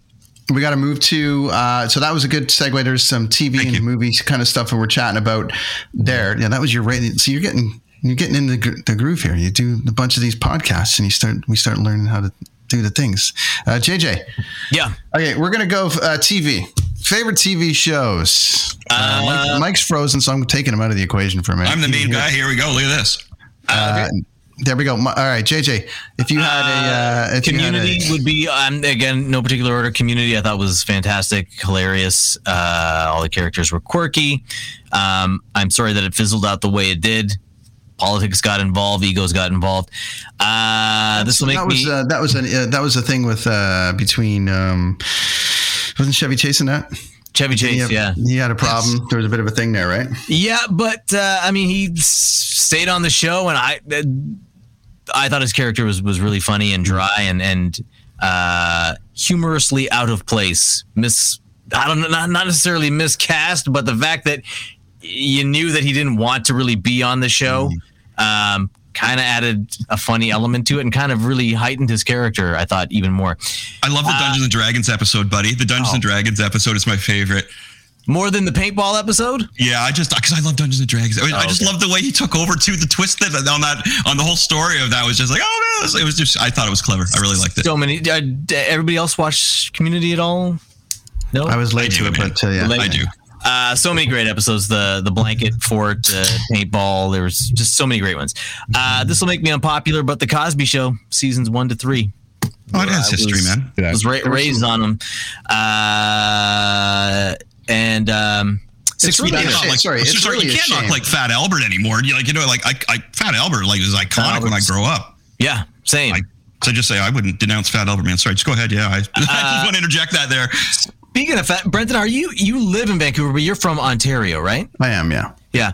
A- Anyway, if you ask, uh, although I guess now it might be a little different, but when I was growing up and when I moved to Vancouver in my 20s, nobody knew who Fat Albert was on the West Coast. They had like Wow. no, Wow. like he wasn't a thing on the West uh, Coast. it was. I mean, maybe because uh, the only way I could get we could get Fat Albert in Ontario was only on public access, wasn't it? Wasn't it on TV Ontario or something? That's where I saw it. I don't. I don't know if I morning. the NBC, uh, the NBC affiliate. Um, I f- uh, Sh- Oh, I guess in the Oh, out state. of Buffalo, I right. guess in Out of the out of Buffalo, yeah. WUTV, which Right, is all, that's right. we talked about that. We should just Right, dedicate a show to that that station. But anyways, um, yes, you're right. You're right. Six Feet Under, I thought was just an amazing show. Um, just uh, from beginning to end, it was one of those shows that was just like beautifully tied up at the very end. There, it like it didn't leave you wanting more. There were no loose ends. It was just perfectly, perfectly perfect uh, and dark. The whole thing was just. I mean, it's about you know undertaking basically. Uh, Last Man on Earth with Will Forte. Sadly, Yeah. it ended. Uh, it was so funny. and Not a lot of people jumped on it. I guess. I think they got like an extra half season, and then that was the it, uh, the end. Uh, and number five on the list would be Mad Men, which I thought was uh, another Oh, perfect yeah. one.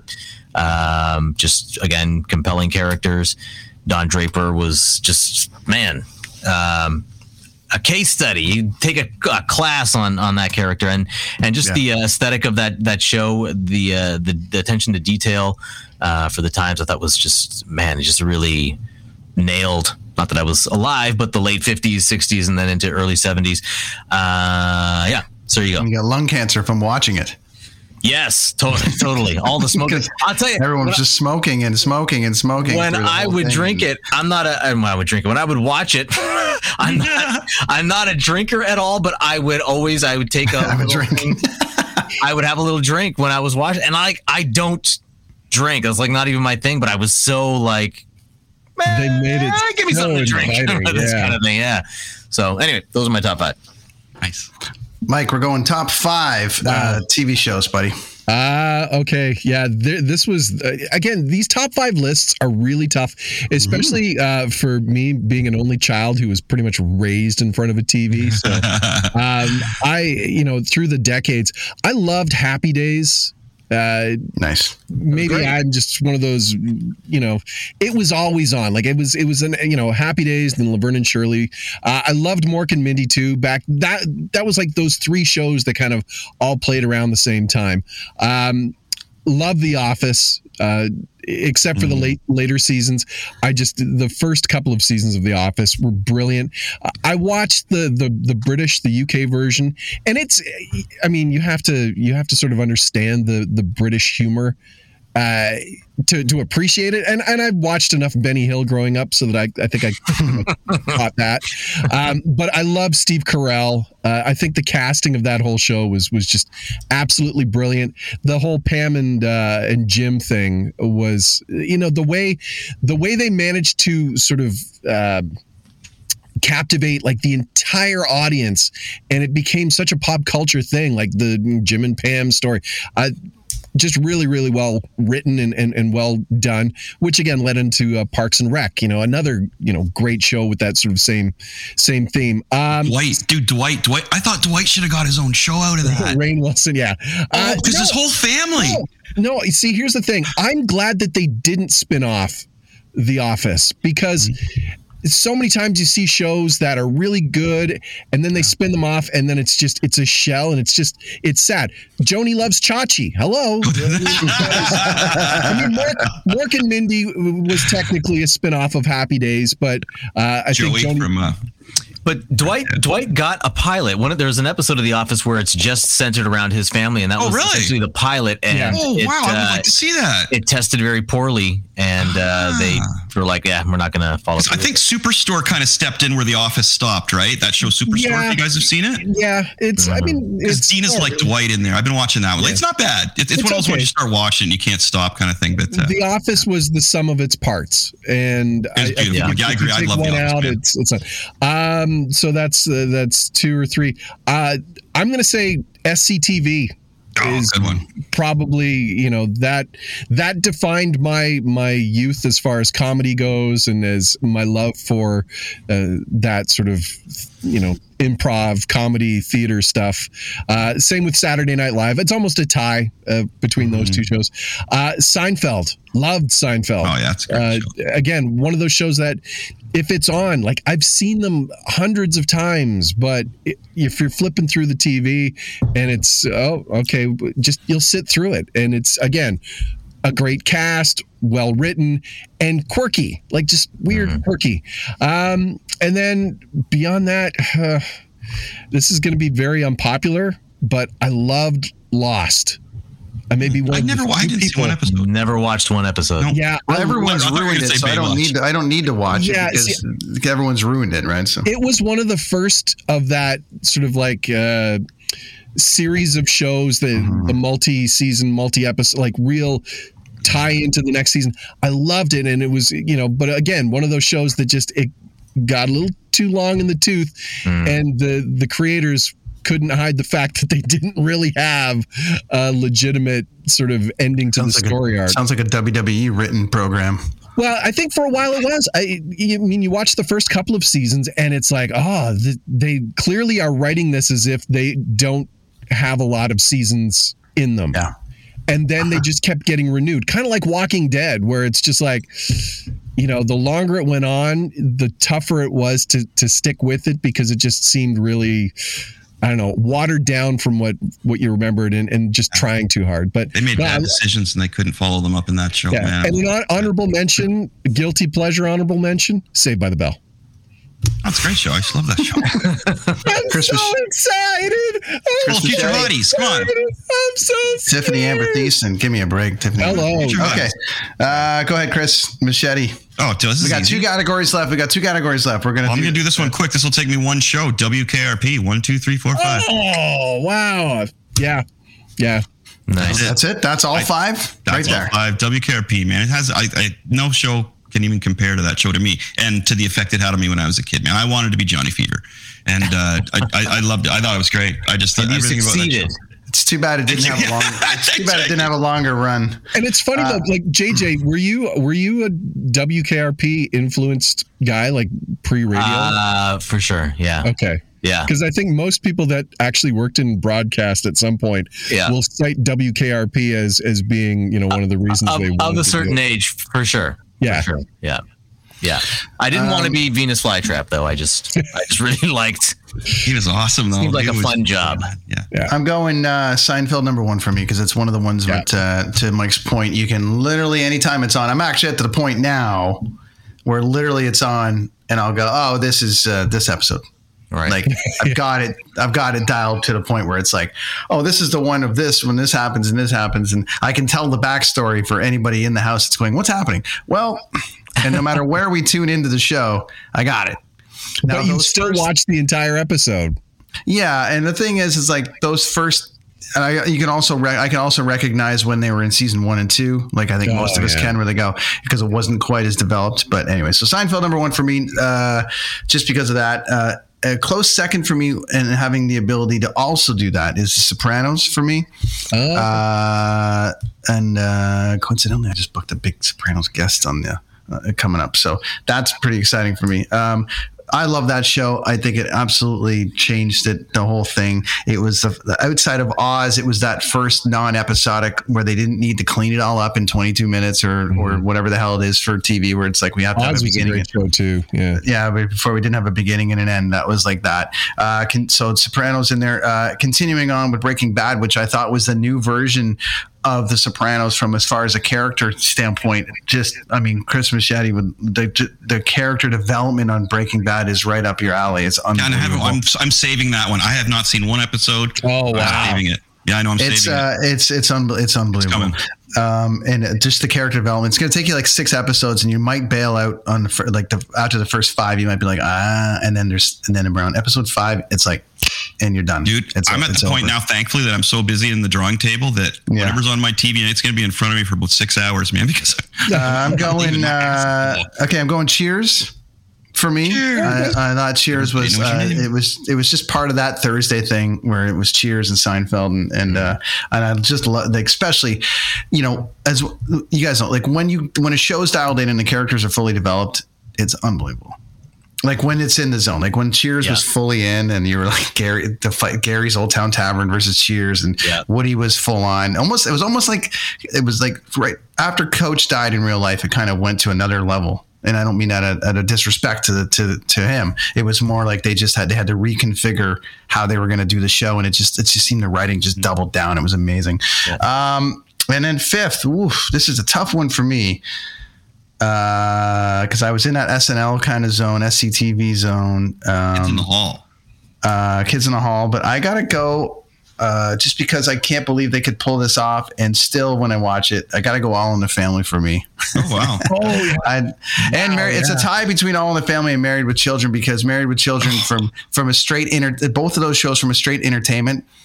It's one of those shows where when you tune into All in the Family, within eight seconds, someone's going to either offend you or make you like laugh just hysterically. And Married with Children was the same. It was like Al's going to say something that's going to like, you know, like something is going to be said within the first five minutes, five seconds of you watching that show where you're just going to laugh. And I just thought, for me, those two did that. So, anyways, there's TV. I'm amazed Um, that they can still run All in the Family. Like I, I think the CW. no one says anything about it. Well, the CW, I think, still runs runs it uh, in syndication, but they do have a disclaimer coming back from commercials. Oh yeah. Did you guys see this? Did you guys see this? That it's uh, part of like at the time that this was done.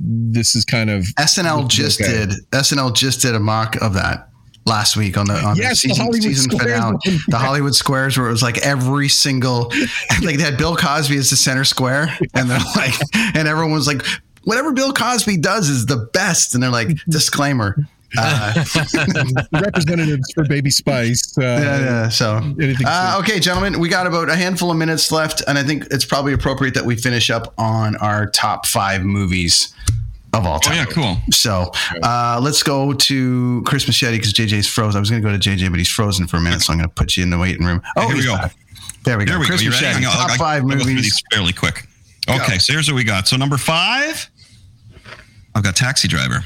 That's just a great movie, man. Like the, I love, I love those old shots. Well, Scorsese too, right? That's uh, Yeah. just his his shots, dude. Uh, just again, brilliant. Like Kubrick. Um, I just loved it. Taxi Driver's amazing. The everything about it, it's great. It's very much like like the new Joker movie, kind of. There's a lot of Easter eggs from Taxi Driver in the new Joker movie.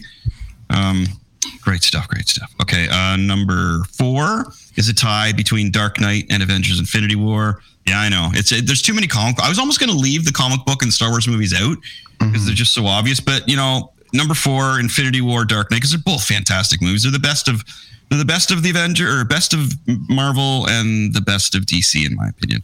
Um, number three, uh, I thought this movie was brilliant. Is 2001, but I'm a huge Kubrick fan, right?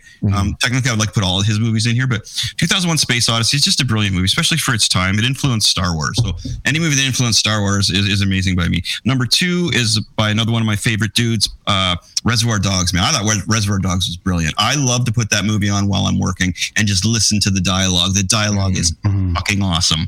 The little conversations, man, it's like school for you. For anybody who's right wanting to write dialogue, um, needs to watch a Kevin Smith and movie. Any any Kevin well, Chasing Amy, I would say you should watch Chasing Amy for any kind of dialogue, and then uh, also Reservoir Dogs. You got the best of both worlds there. For, for those two kinds of dialogue, and then uh, number one is another tie because Star Wars: A New Hope has to be in there, I don't think it's like the best movie ever made, but just it's to me as a kid, of course. And number one, as I mentioned, is The Shining. Oh my God, The Shining! I can't. I, I've seen The Shining as many times as I've seen Star Wars, probably, man. I put The Shining on just if I need a, a lift. Like it actually cheers me up. I know, man. It, it, like, I'm so into the movie. I just love it. And there's so many, like everything that Kubrick does is there on purpose, right? There's a couple shots in The Shining where something's missing from that scene, and two seconds later, and just the way the building's set up in The Shining, man, I could go on forever about The Shining. It again, it's another thing that as a person who, wants to be, a, who wants to write films or stories, should watch The Shining. Um, the fact that Stephen King didn't like it makes me dislike Stephen King because his version on TV, his version on TV was a pile of crap. That was horrible, and that was supposed to be his like, no, this is how it should look, and it was horrible, terrible. Um, how dare he even even compare it? But anyway, don't get me started on that. Number one, I, I would say number one is Shining with with a B being Star Wars, but Shining. Here we go. JJ, going to you, buddy. Top five movies. Uh, no particular order. Wrath of Khan. yeah, we all need to do it. God! Khan. Uh, yeah, just uh, really spoke to me. The death spoiler, death of Spock in that, and the uh, Spock the- dies. Fuck, you guys are ruining my life. Sorry. No. Uh, just yeah, the, the and the camaraderie and friendship between him and Kirk that is just uh, reminds me of friendships that I have. Uh, Empire Strikes Back, uh, for obvious reasons. Inception, and Oh. yeah, I just yeah, I, of all the Christopher Nolan movies, I you know I could have picked really any one of his movies, but I'll, I'll take Inception. Uh, Royal Tenenbaums, uh, Oh, okay. Good one. just very again i love the dialogue i like uh, the look of uh, wes anderson's his his style I, I just i don't know it really appeals to me and uh, this is new to my list this uh, and I, I only put this on because i watched it with my kids recently and man it just went up to the top five the greatest showman with hugh jackman That was Wolverine. Yeah. uh, yeah it's just man it's just It's such worth a a watch, huh? what's that I say it's worth a watch. I've noticed that, but I haven't put it on yet. it is just it's so the music is just so uplifting and uh it's you know it's a simple story but Hmm. uh yeah i'm just really taken with it i've even put the take out. soundtrack on my phone and i listen to it on a regular basis without my kids in the car and i will sing those sing those songs out loud it didn't do well the year it came out um it was nominated but it was going up against uh the lady gaga one what's it called Oh, uh, uh, star is born Stars Born. Yeah. and uh, so it lost everything to that. It was unfortunate because I think if it had come out any other year, it would have been be- uh, more well received and there would have been more accolades uh, awarded to it. So yeah, there you go, top five. Beautiful. Yeah, Michael. Uh, again, uh, like JJ, no particular order. Um, and uh, kind of like you, Chris, I didn't want to include the Star Wars movies in because those were kind of obvious. Uh, like Empire Strikes Back is on the pedestal. Um, same goes for Raiders of the Lost Ark. Uh, I, which to me as a kid that was you know that was on par with Star Wars and, and sort of the effect it had on me. But I won't include them in the top five because they're obvious. I will say Blade Runner. Um, Ooh, Yeah, wow, one yeah, of my faves. Uh, again, an acquired taste, but uh, I love the the final absolute no questions asked director's cut, uh, where there was no you know useless narration by Harrison Ford to explain it to the to the people, and that that whole uh, last uh, monologue that Rutger Hauer does at the end is just. That Yeah, just so brilliant. well done. Uh, also, What, there- what about sorry, back to Blair just for a sec. Yeah. The the little nod at the end, or that, that knowing nod where he sees the yes, and then they run. Every time I see that, I'm like, oh, oh shit, he knows. and then they go. Oh, again, it was such a such a I really love that moment. and and it was a movie that really wasn't that big of a hit when it first came out. It No, was it was, panned not a and flop. Yeah. yeah, but uh, Way ahead of its definitely definitely well well worth the watch. Uh, Swingers. Vince Vaughn and Jon Oh, yeah. Favreau. Uh, love, love that film. And, you know, kind of like how people talked about Ben Affleck and Matt Damon with the whole Good Will Hunting thing. I thought this was, you know, this this is where you saw the glimpses of glimpses of greatness that Jon Favreau and Vince Vaughn were going to be, and uh, dialogue wise, yeah, there's there's so much stuff. You know, making Wayne's head bleed playing NHL uh, on the Sega. I mean, that's that's gold. Uh, Princess Bride, surprisingly, again another one of those. Movie, dude. It's just if it's on, I'm watching it. Uh, and and Mandy Patinkin and and Andre that Anybody want a peanut? yeah, yeah. I, I could hit you with this, but that would be unsportsmanlike. Uh, uh, Pulp Fiction. Oh, I yeah. love Pulp Fiction. Uh, again, Tarantino rules. Tarantino, lots of great stuff. Uh, I, I would have, I almost thought about putting the Kill Bill stuff in because I loved Kill Bill. Um, but Pulp Fiction, top to bottom, again, just really well written, well paced, and just it sucks you in, and it's so so well done. You And- need to. Number five, a wild card, but I love this film. This is Spinal Tap. Oh yeah, that's a classic. Uh, Perfect. it is, uh, yeah, uh, and and that's again the Christopher Guest, Michael McKean, Harry Shearer, that sort of style of film, kind of like we saw later with. Um, uh, now I'm blanking with the Best in Show, uh, Mighty Wind, that whole style of of sort of improv uh, comedy was just brilliant. But this is Spinal Tap.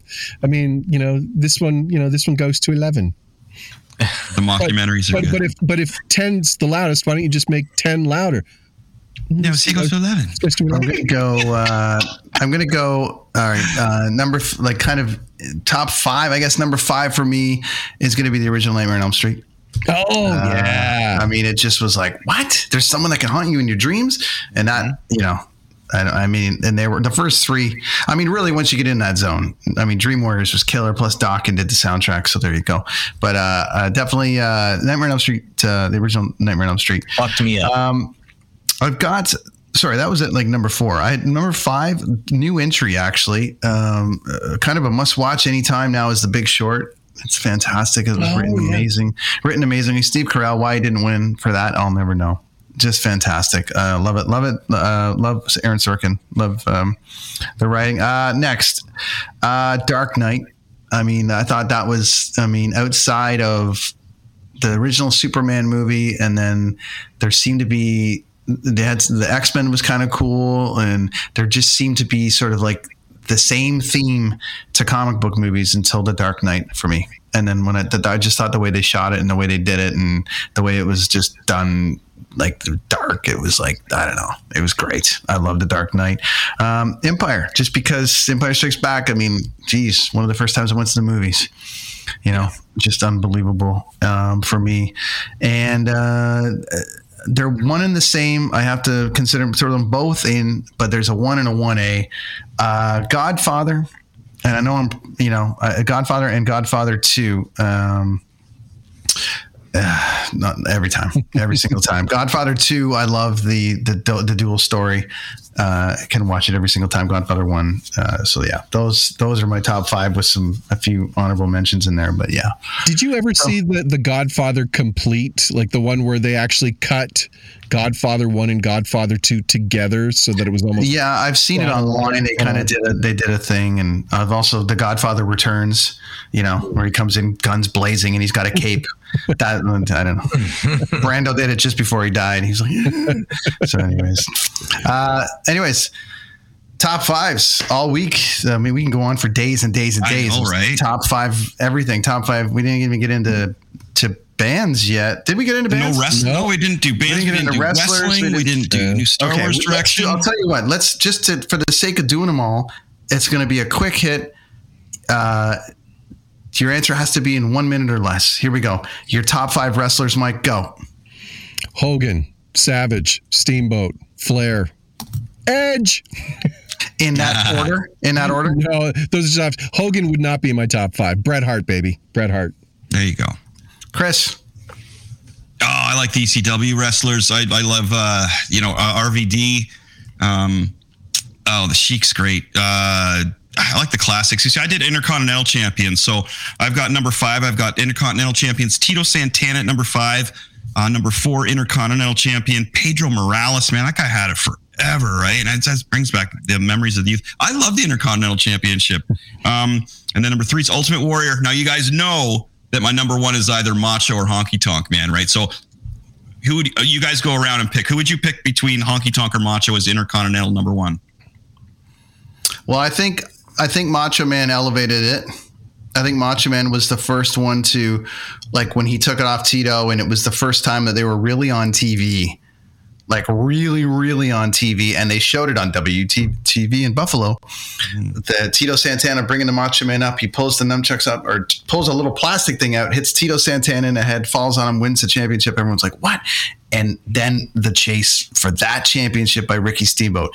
That Yeah. so to me, the Macho Man, to me, for us television heads that were just relatively introduced to wrestling at that point around WrestleMania, late WrestleMania one or two, for me, Macho Man was the one who elevated the Intercontinental Championship and made it what it was for our generation because we weren't too familiar with Pedro Morales before that. Tito, they're like, oh, Tito's won it, but you would only really know that if you watched it in New York. You really, it wasn't until we saw it on TV where it was like, all right, though the Macho Man is like that mid card wrestler champion. Great. So the Macho Man, and then everyone was chasing him. So for me, I would go Macho over Honky, but Honky was hilarious. So Cup of coffee, yeah. Cup of coffee in the big time, yeah. So what did you do, Chris? Did you did you go macho or not? I went Macho. Yeah, I went Honky Tonk second, and then Macho first. Yeah, there we go. So there we go. Those are my favorite Intercontinental champions. I uh, I gotta pass on this one, guys. The Rock, is he still wrestling? I don't know. I've, It can be of all time. It can be like the Oh, yeah. that, you, that entertained you. uh, Or any ones that pissed you off? Is there any ones that you just can't stand to see their Ricky faces the suck and everything? Steamboat Dragon, that he was pretty awesome. the The Rock, Yeah, Hulk Hogan, yeah. was cool. Macho Man Randy Savage, uh, and Koko B. Ware. Yeah. Oh yeah, okay, okay, good, Yeah. good. Ghostbuster was such a great finishing move. I remember seeing Best finisher. Ghostbuster. I, Boom! I- and it was like that's gotta hurt. That, that's what freaked. That's what always got me going back in the day. Hogan was a champion, and he did the leg drop, and it was like okay. And then Koko B. Ware, little dude comes out, does this Ghostbuster that just crushes anybody, and it's like, hey, wait a minute, his finishing move is way better than the champions. And I'm young, right? So I'm kind of like. Uh, and that's what I was kind of like. Wait a minute, wait a minute. Hogan's kind of you can see through him here. You know what I mean? Like, wait a minute, and then it's Coincidentally, you remember, I don't know if you remember back in the comic books and the old wrestling magazines, Mike, you got a whole bunch of them at your house. You could join a mail in wrestling league where you could Oh, create your own create your own I wrestler. remember that. Yes, Right. So I did that.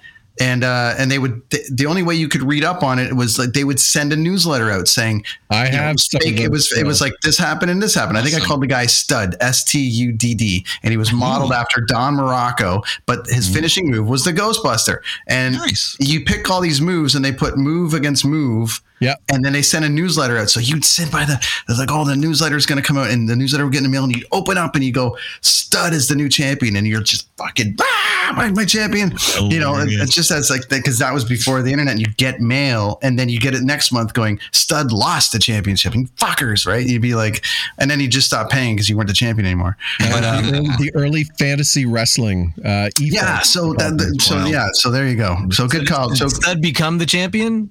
He, he was a champion for Oh, okay. one mail cycle. That's awesome for you. but they, they, they were very very they, they explained it very well, saying he went up against some other guy, da da da da, and then my move, you know, which I called, Yeah. I, I don't know what I called it at the time, probably the stud driver or something.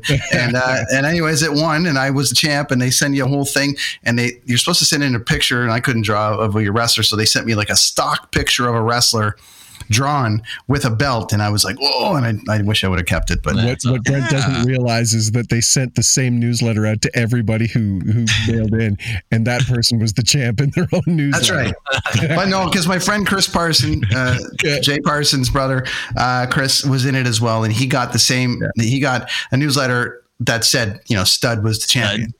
And So, he you know- was he was just a mid card bum. He That's right. He was He, enhanced. kept, he, he was the. Billy Jack Haynes of Caesarea. So. there you go. Uh, okay, and so uh, I'm going uh, on this one here. It's been a lot of documentaries lately on A and E, but okay. So number one for me, uh, Brett. Yeah. Hey, buddy, Brett. Uh, that just he was such a I don't know, uh, just technically there, and he was like A complete everyone, wrestler, man. Everyone was pulling for him. Brett, uh, Mr. Perfect, number two. Ah, Macho rolling in at three. Uh, Adam Edge. I mean, he's going to make the top five for sure. Especially, and you know, if he wasn't before, then definitely over the last two years he is. Just because of his comeback alone and how he was able to pull it off. Instantly, for me, puts him in the top five of all time because I'm just like, what a story. Um, and then there's a bit of, okay, Hogan's got to be there because I don't think any of us, there would be no TV or anything without Hogan and all that that time. And I just feel like there would be, the debate is Hogan, Flair, all the rest of it, despite his inability to wrestle and all the rest of it. When you were 10 years old, it was all Hogan. It was everything. And the TV deals and everything came with it. And he, you know, so he's got to be as an honorable mention. But even though he's technically a wrestler, Bobby Heenan gets into my top five. He was, he was, a, man- he was a manager Humanoid. because Mm-hmm. all the greatest all the greatest feuds started and ended with him. Uh, you know, at that time because he was managing everybody at the time. Um, Uh, what else? The one last thing we said. What did we else did we miss? We had wrestlers, and what was the last thing, Chris, that you said? that was it. No, we got it. There you go. Did we get it? Well, I was Oh, just doing bands. direction of Star we didn't Wars do movies. bands. if I one more minute. We got one minute of bands. One, two, three. JJ, top five bands. Go. Run the Jewels, Rage Against the Machine, Audioslave, Public Enemy, Foo Fighters. Whammo. Michael. Nice. Foos, Queen, Pearl Jam, Beatles, and the Watchmen. Thanks. The Watchmen over the Beatles. Wow, this is no particular order. You can mean They're just in your five. Gotcha. Beatles. Beatles are number one. Head- Chris. head- yeah. Uh, it changes all the time. My musical favorite bands revolving all the time. Kiss is great if it's the first few albums, but other than that, man, I listen to everything. It could be jazz one day. That's my favorite. Sure. Kind of, you Go know, to five, five, five albums on a, on an island. who me? Yep. Oh, jeez, man, I don't, I don't even know because it changes all the like. I, I wouldn't be able to do that because I get sick of it after after like two spins and I have to put something else on. I don't even listen to albums anymore. I just put songs on. You know, to be Gotcha. totally honest with you guys, sorry, I'm off of music right now. Like hmm. I know, like when I'm in the car, I actually turn the radio off and I just listen to the outside and hmm. yeah, I don't know, it's weird. I'm I'm I'm off of music, so that is such a weird question for me right now that I couldn't even pick it because I don't really listen to anything right now. I just listen Sorry. to the old stuff and JJ Mel's podcast. We listen to that too. Thanks, Um, guys. We got uh, yeah. For me, I'm going uh, bands that change. It would be like Pantera for me. Uh, Foos, Pearl. Well, Pearl Jam, Foos. Um, I gotta throw. I have to throw. This is gonna be weird for for me. I gotta throw I Mother Earth in there for me personally because they just played a role in my my my uh, my journey and also. I just loved. I love the fact that they just kept pushing the agenda on on music. So uh, and uh, they were they were a less complicated Rush, but still hammered it home for me. Uh, uh, yeah, that's kind of where it's at. And if I'm looking at like my playlist and some of the other things, I mean, there's so many. We got Van Halen, we got Metallica, we got all those, sure. But um, you know, for keeping it going and still putting out deadly music, I gotta stick to the CanCon. I gotta, I gotta go Big Wreck too. Those guys are just deadly, man. Every every single thing that Thornley or that, that band has put out uh, has there's hasn't there's really hasn't been any filler. So I gotta I gotta go with body of work, and I think they've done killer job. So okay, uh, that's the top five of everything we could jam in. It's like the uh, John Cusack high fidelity episode of the Kids in That's the right. Podcast. Ah, Michael, tell us all about what the things you're doing now, Ah, uh, no. where people can find you and all that. Uh, same old, same old. Just turn on the TV. I'm I'm probably around. I, I I have something I will be able to sort of a new project that's in the works right now that I can't talk about at this point. But uh, in the next couple of weeks, yet another place you'll be able to uh, you know, not get away from me uh, when you're watching the TV. So, but in the meantime, working in the basement in Basement. studio. So Excellent, JJ. humidity. Uh, you can catch me Thursdays on the Unfiltered with JJ and Melanie podcast, Spotify, iTunes, and deanblundell.net. And uh, if you have time, check out the show that I produce, uh, The Block on CBC Music uh, nationwide. Beauty. Yeah, That's a big one, man. That's a big one. Thank you. Rad. That's it.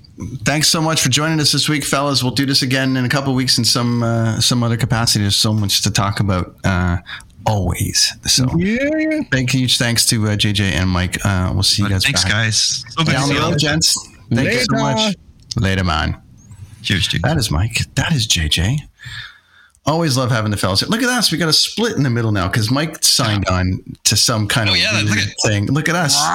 Yeah, I'm going. I'm in one ear. I'm in the other. I'm in the other. That's there we right. go. Um, Glasses on, I can see. Well, that was good. We got through that. Holy Very moly, well. lots of stuff. And look at this. It it's it, it centers itself perfectly. Look at that. Dude, there you go. Just put that in there. That's perfect. There we go. Okay, Man, talk I- about that, man. Talk about that. a couple issues left. Don't buy off blurb.ca. We we took it off of there and then people they're still selling it apparently. So hey, thanks, Julie. Are they Julie- are they are they selling the digital version? Or are they no, what the they're real- doing is they shouldn't be selling it, but somebody went on there from London, Ontario, and bought a copy, and it was twice as much as we're selling it on Etsy.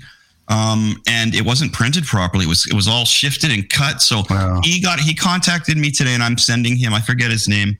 Um, I'm sending him uh, a copy with the sticker and everything. We're gonna take care of you, buddy. That's uh, anyway. I won't look it up because I can't find it. So that's so I don't know how many uh, issues we have left, dude. Like honestly, we probably have just over ten uh, issues left. It's going amazingly well, and all the issues are being mailed out. Uh, a whole bunch of them are mailed out already. I'm, I, I don't do the mailing, thankfully. Um, but uh, Skeletron's doing amazing, man. So I'm already started. We're going to do uh, the. We have four issues already finished. Um, issue two will be out July. We're going to let that come out in July. And then issue three will be August. Issue four will be September. And then Christmas time, we are hoping to start on our animated short. And uh, I've got a lot of people.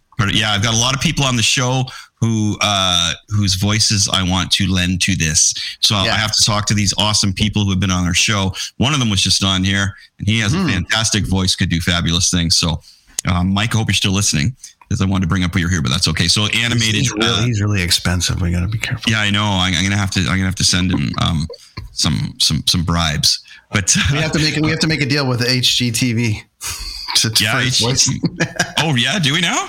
Yeah, we got if we got if we got to get Mike. We got to call Leon's. We got to call HGTV. Oh, right, right, yeah, Can yeah, we okay, have yeah, Mike yeah. for a couple minutes? And they're like, "What?" I, I, and I think Todd Kerns would probably be a rad dude in there. Just to throw some names out there who I'd like to get in Sure. there. Uh, Darren, uh, the Salads, Mr. D. His voice is just I. I got a demon in mind in there that Mr. D would just like, hey, he would be friggin' awesome. I could do Kevin amazing. So anyway, so the animation is coming out. Um, it's it's the, the cool thing is, Brent, is it's it's working. I did it. Oh wait, Um, stand by. We've got an invasion. We've got an invasion. What's that? What's that? You got you got a job? What's that? You got a job? Oh yeah. What? Oh, we're- well, your comics. Uh, we, we mailed your comic out as well, Mike. Thank you, and and your drawing in there. The Jedi's in there as well, and the sticker and some I'm promo. so excited. Yeah, sorry. I, I, I wanted to mention that before I, I got off. Was yeah, I'm, I'm super stoked to actually get a physical copy of of the comic. So Come on, buddy. Yeah. So, so the animation is going to be started after the fourth issue. We've already Oh. decided to go ahead with that. And uh, I was going to say, you're one of the guys I would like to have do some voices in there. You, Yeah. Todd, Darren, and we'll see who else. But uh, Yeah, yeah, I think I, I think I'm it would down. be amazing. So, uh, Hey, hey, so Chris, well, while we have Mike back in, I mean, Mm. we're still paying for the hour that we had him. We're still, we're still on the 90 minutes. So we're, getting, we're, getting, we're actually on the two hour spot with him now. So uh, let me ask you this, Chris. What character would you have Mike do two, and Oh, let's re- see if you the- can pull the voice off right now. Oh, it would be the wrestling cult, man. It would be the, the head wrestling guy who just is an amalgamation Am I, of all am the. I typecast now? I must. be no, no, no. I just think you would That's, you would under because this this guy is an amalgamation of '80s wrestling. that's awesome, dude. He's just like you know, uh, uh, you know. He so one moment he's quoting uh, you know Savage, the next minute he's quoting the Warrior. He's just like he's there, but he's got that Negan to him too. You know where I mean? Where he's just like, nope, chop his head off. You know, but he uses ham and egger a lot and stuff like that. Oh, Um, dude, lot that's like- that's psychic, man. That's so awesome. that that's you, but you- you would you would be Mr. Terrifico. Okay, you got to cut a promo on Skeletron. Go three, two, one, Michael. there are people that I know who have claimed to be the top. There are people that have claimed to have been better. There are people that have claimed to be the absolute best in this business. And then they shake my hand. They say nice pleasantries. Then they turn around and I take this dagger and I stab them in the back. Why? because you don't get to be here without being here. And I am here. Oh, I got and chills, you buddy. Won't be. Yeah, it's you know, it's I So, Mike, that's your gallbladder Dude, voice. So that's that's we got to. Oh my god, no, my gallbladder voice is yeah, he's pretty much Mr. Terrifico. I'm, I'm he's like, Dude, that was cool. Your guts, so your guts are good. Well, you know what? I, I you talk about like the amalgamation. I I love watching. I love watching guys like Paul Heyman now, uh, all these years later, when they're when they're cutting these promos and when they even when they talk. I, I the A and E biographies, the one with uh, Mick Foley, uh, where you know they they talk to Paul about you know Mick, and Paul has this way of talking that's it's very he talks very quietly Yeah. and he's very succinct and he talks about things and he's excited but then he gets really low. Uh, so uh, i just uh, it's the cadence right? But no dude i'm i'm super psyched man. I i would love to uh to, to to lend some voices to this yeah. And you don't have I'm to go excited. you don't have to go through my agents and and Okay, and the the leons and the show uh, the uh HGTVs and all that stuff uh, the courses. Nice. Yeah, it's it's all good it's all Okay, good beautiful, buddy. I got a few Anyway. I, that I think you could do that would be great. But the, the whole wrestling cult is like issue uh, three and four, right? So it's like um, that's that's that's so I, I want to put like four issues together in a bit of an animation. Uh, Breaking Cartoons. news. mm, Yeah. breaking news so we did the comic. We did that, no problem. Like it's going. We got four issues already. All money's in there. We're do. We're good. So. I, we did that. So next is the animation process, buddy, and we're gonna That's do amazing. that too. It's gonna Well, I. I heard you guys talking about it, and I had to pop back on. I'm glad just you say, did, I'm buddy. in. Uh, but now I'm we got to do this again. Where can they find you, Mike? Where can we find you? No, gotta you can't. You already know you can find me. You, you'll Soon find he'll be a voice on the Skeletron Yeah, cartoon. I'm, that's. I'm you find him on psyched about Instagram sitting by his pool like an asshole. Hey, that's For the what I rest of do. us are sitting around. If I can't be a What's coffee human? asshole, I better be a pool asshole. So, That's that's it. I like it. Boys, enjoy the rest of the evening. Thanks, Thanks, again. Mike. We'll talk soon, guys. Thanks, Thanks, buddy. buddy. See you soon. Yeah, see, it's, Yeah. it's growing. It's happening, right? Like that's what I'm saying. Like, hopefully, people aren't getting mad at me because I'm I'm succeeding. They're, they're like getting inspired by me because I'm succeeding. I hope That's the what I'm right hoping. people are getting mad at you. I hope there's I hope there's people that you're like that were like, oh, you you draw. So okay, wait. So you draw for a living? You don't put tires on cars or, or build roofs or do stuff. Like people ask me what I do for a living, and like for like well, I build concerts and I run them. So what does that mean? Well, I do this and I do that and I do. it. But what does it mean? You know what? I'm a plumber. I'm a plumber. I, I just I'm a I don't tell people I run concerts anymore because they just what does that mean?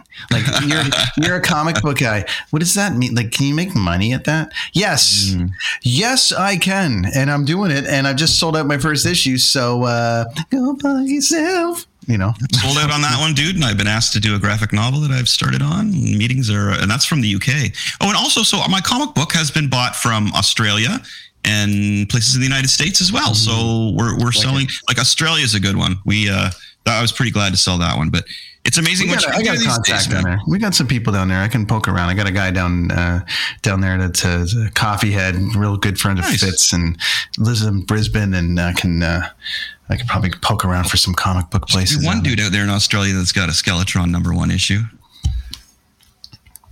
Wicked. Uh, that's killer news, man. I, I love the fact that it's uh, that it's uh, sold out, basically, and so that there it is, friends. You've got to like, you know, you had your shot. We've been telling you for weeks, but I say there's probably like 10 issues left. So if, if you do want one, Etsy.com, Machete Mm-hmm. Comics, one word.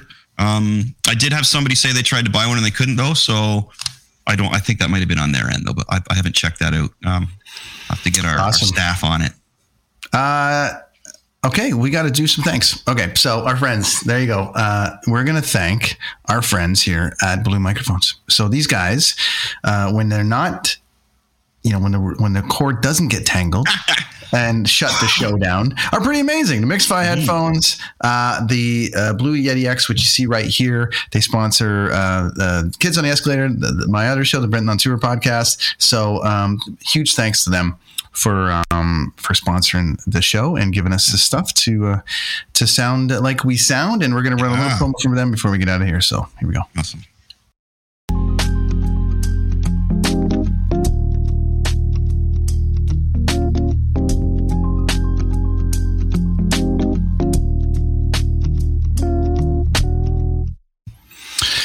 Tech right there. Thanks, Lonnie Machete, for putting that together. Um, Okay.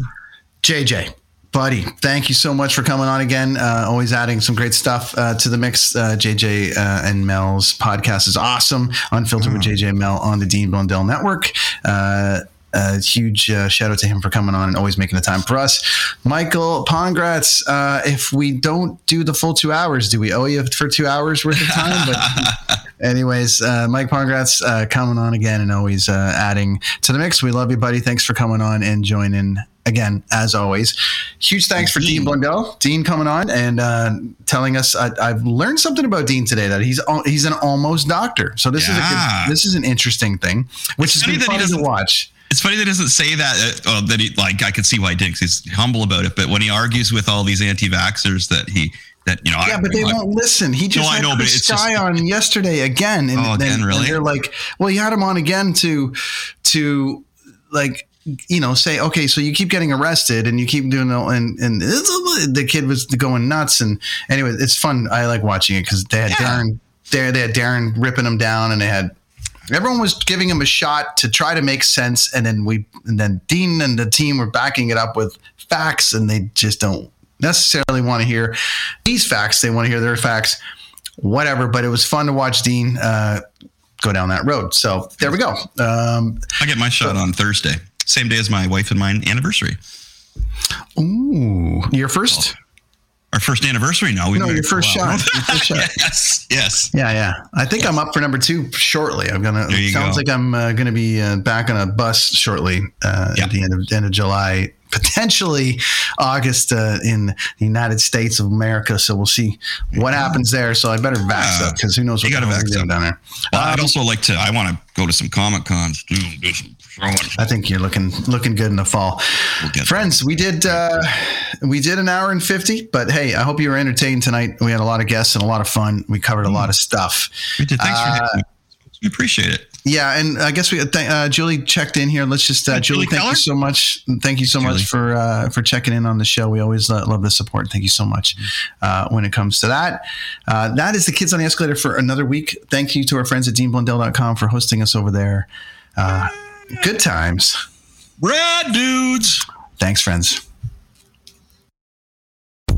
It is your favorite girl. That's right, it's the Ali Mars, the one and the only. Everyone else just ain't me. I am the host of Welcome to Mars, a lifestyle podcast where nothing is off the table. I have come a long way from sex and dating and have transformed the new vibe to all things lifestyle.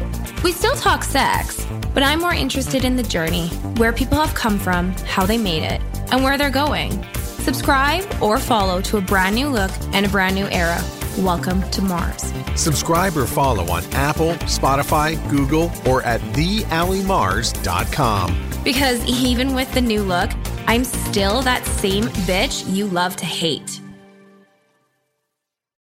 I'm Jeff Woods, and I'm shining a light on music and the rock stars who make it. He just was one of those people. He, he stood out. He was a magic guy. He really was a magic guy. All, we all have force. He had the same amount of force as we all have. This was before Led Zeppelin. Robert was full on. I mean, he was Led Zeppelin without the band behind him. He had the hair, the jeans, the whole thing, you know, and he was amazing. The Records and Rockstars podcast, heard around the world and yours to hear wherever you get podcasts. All the episodes from JeffWoodsRadio.com.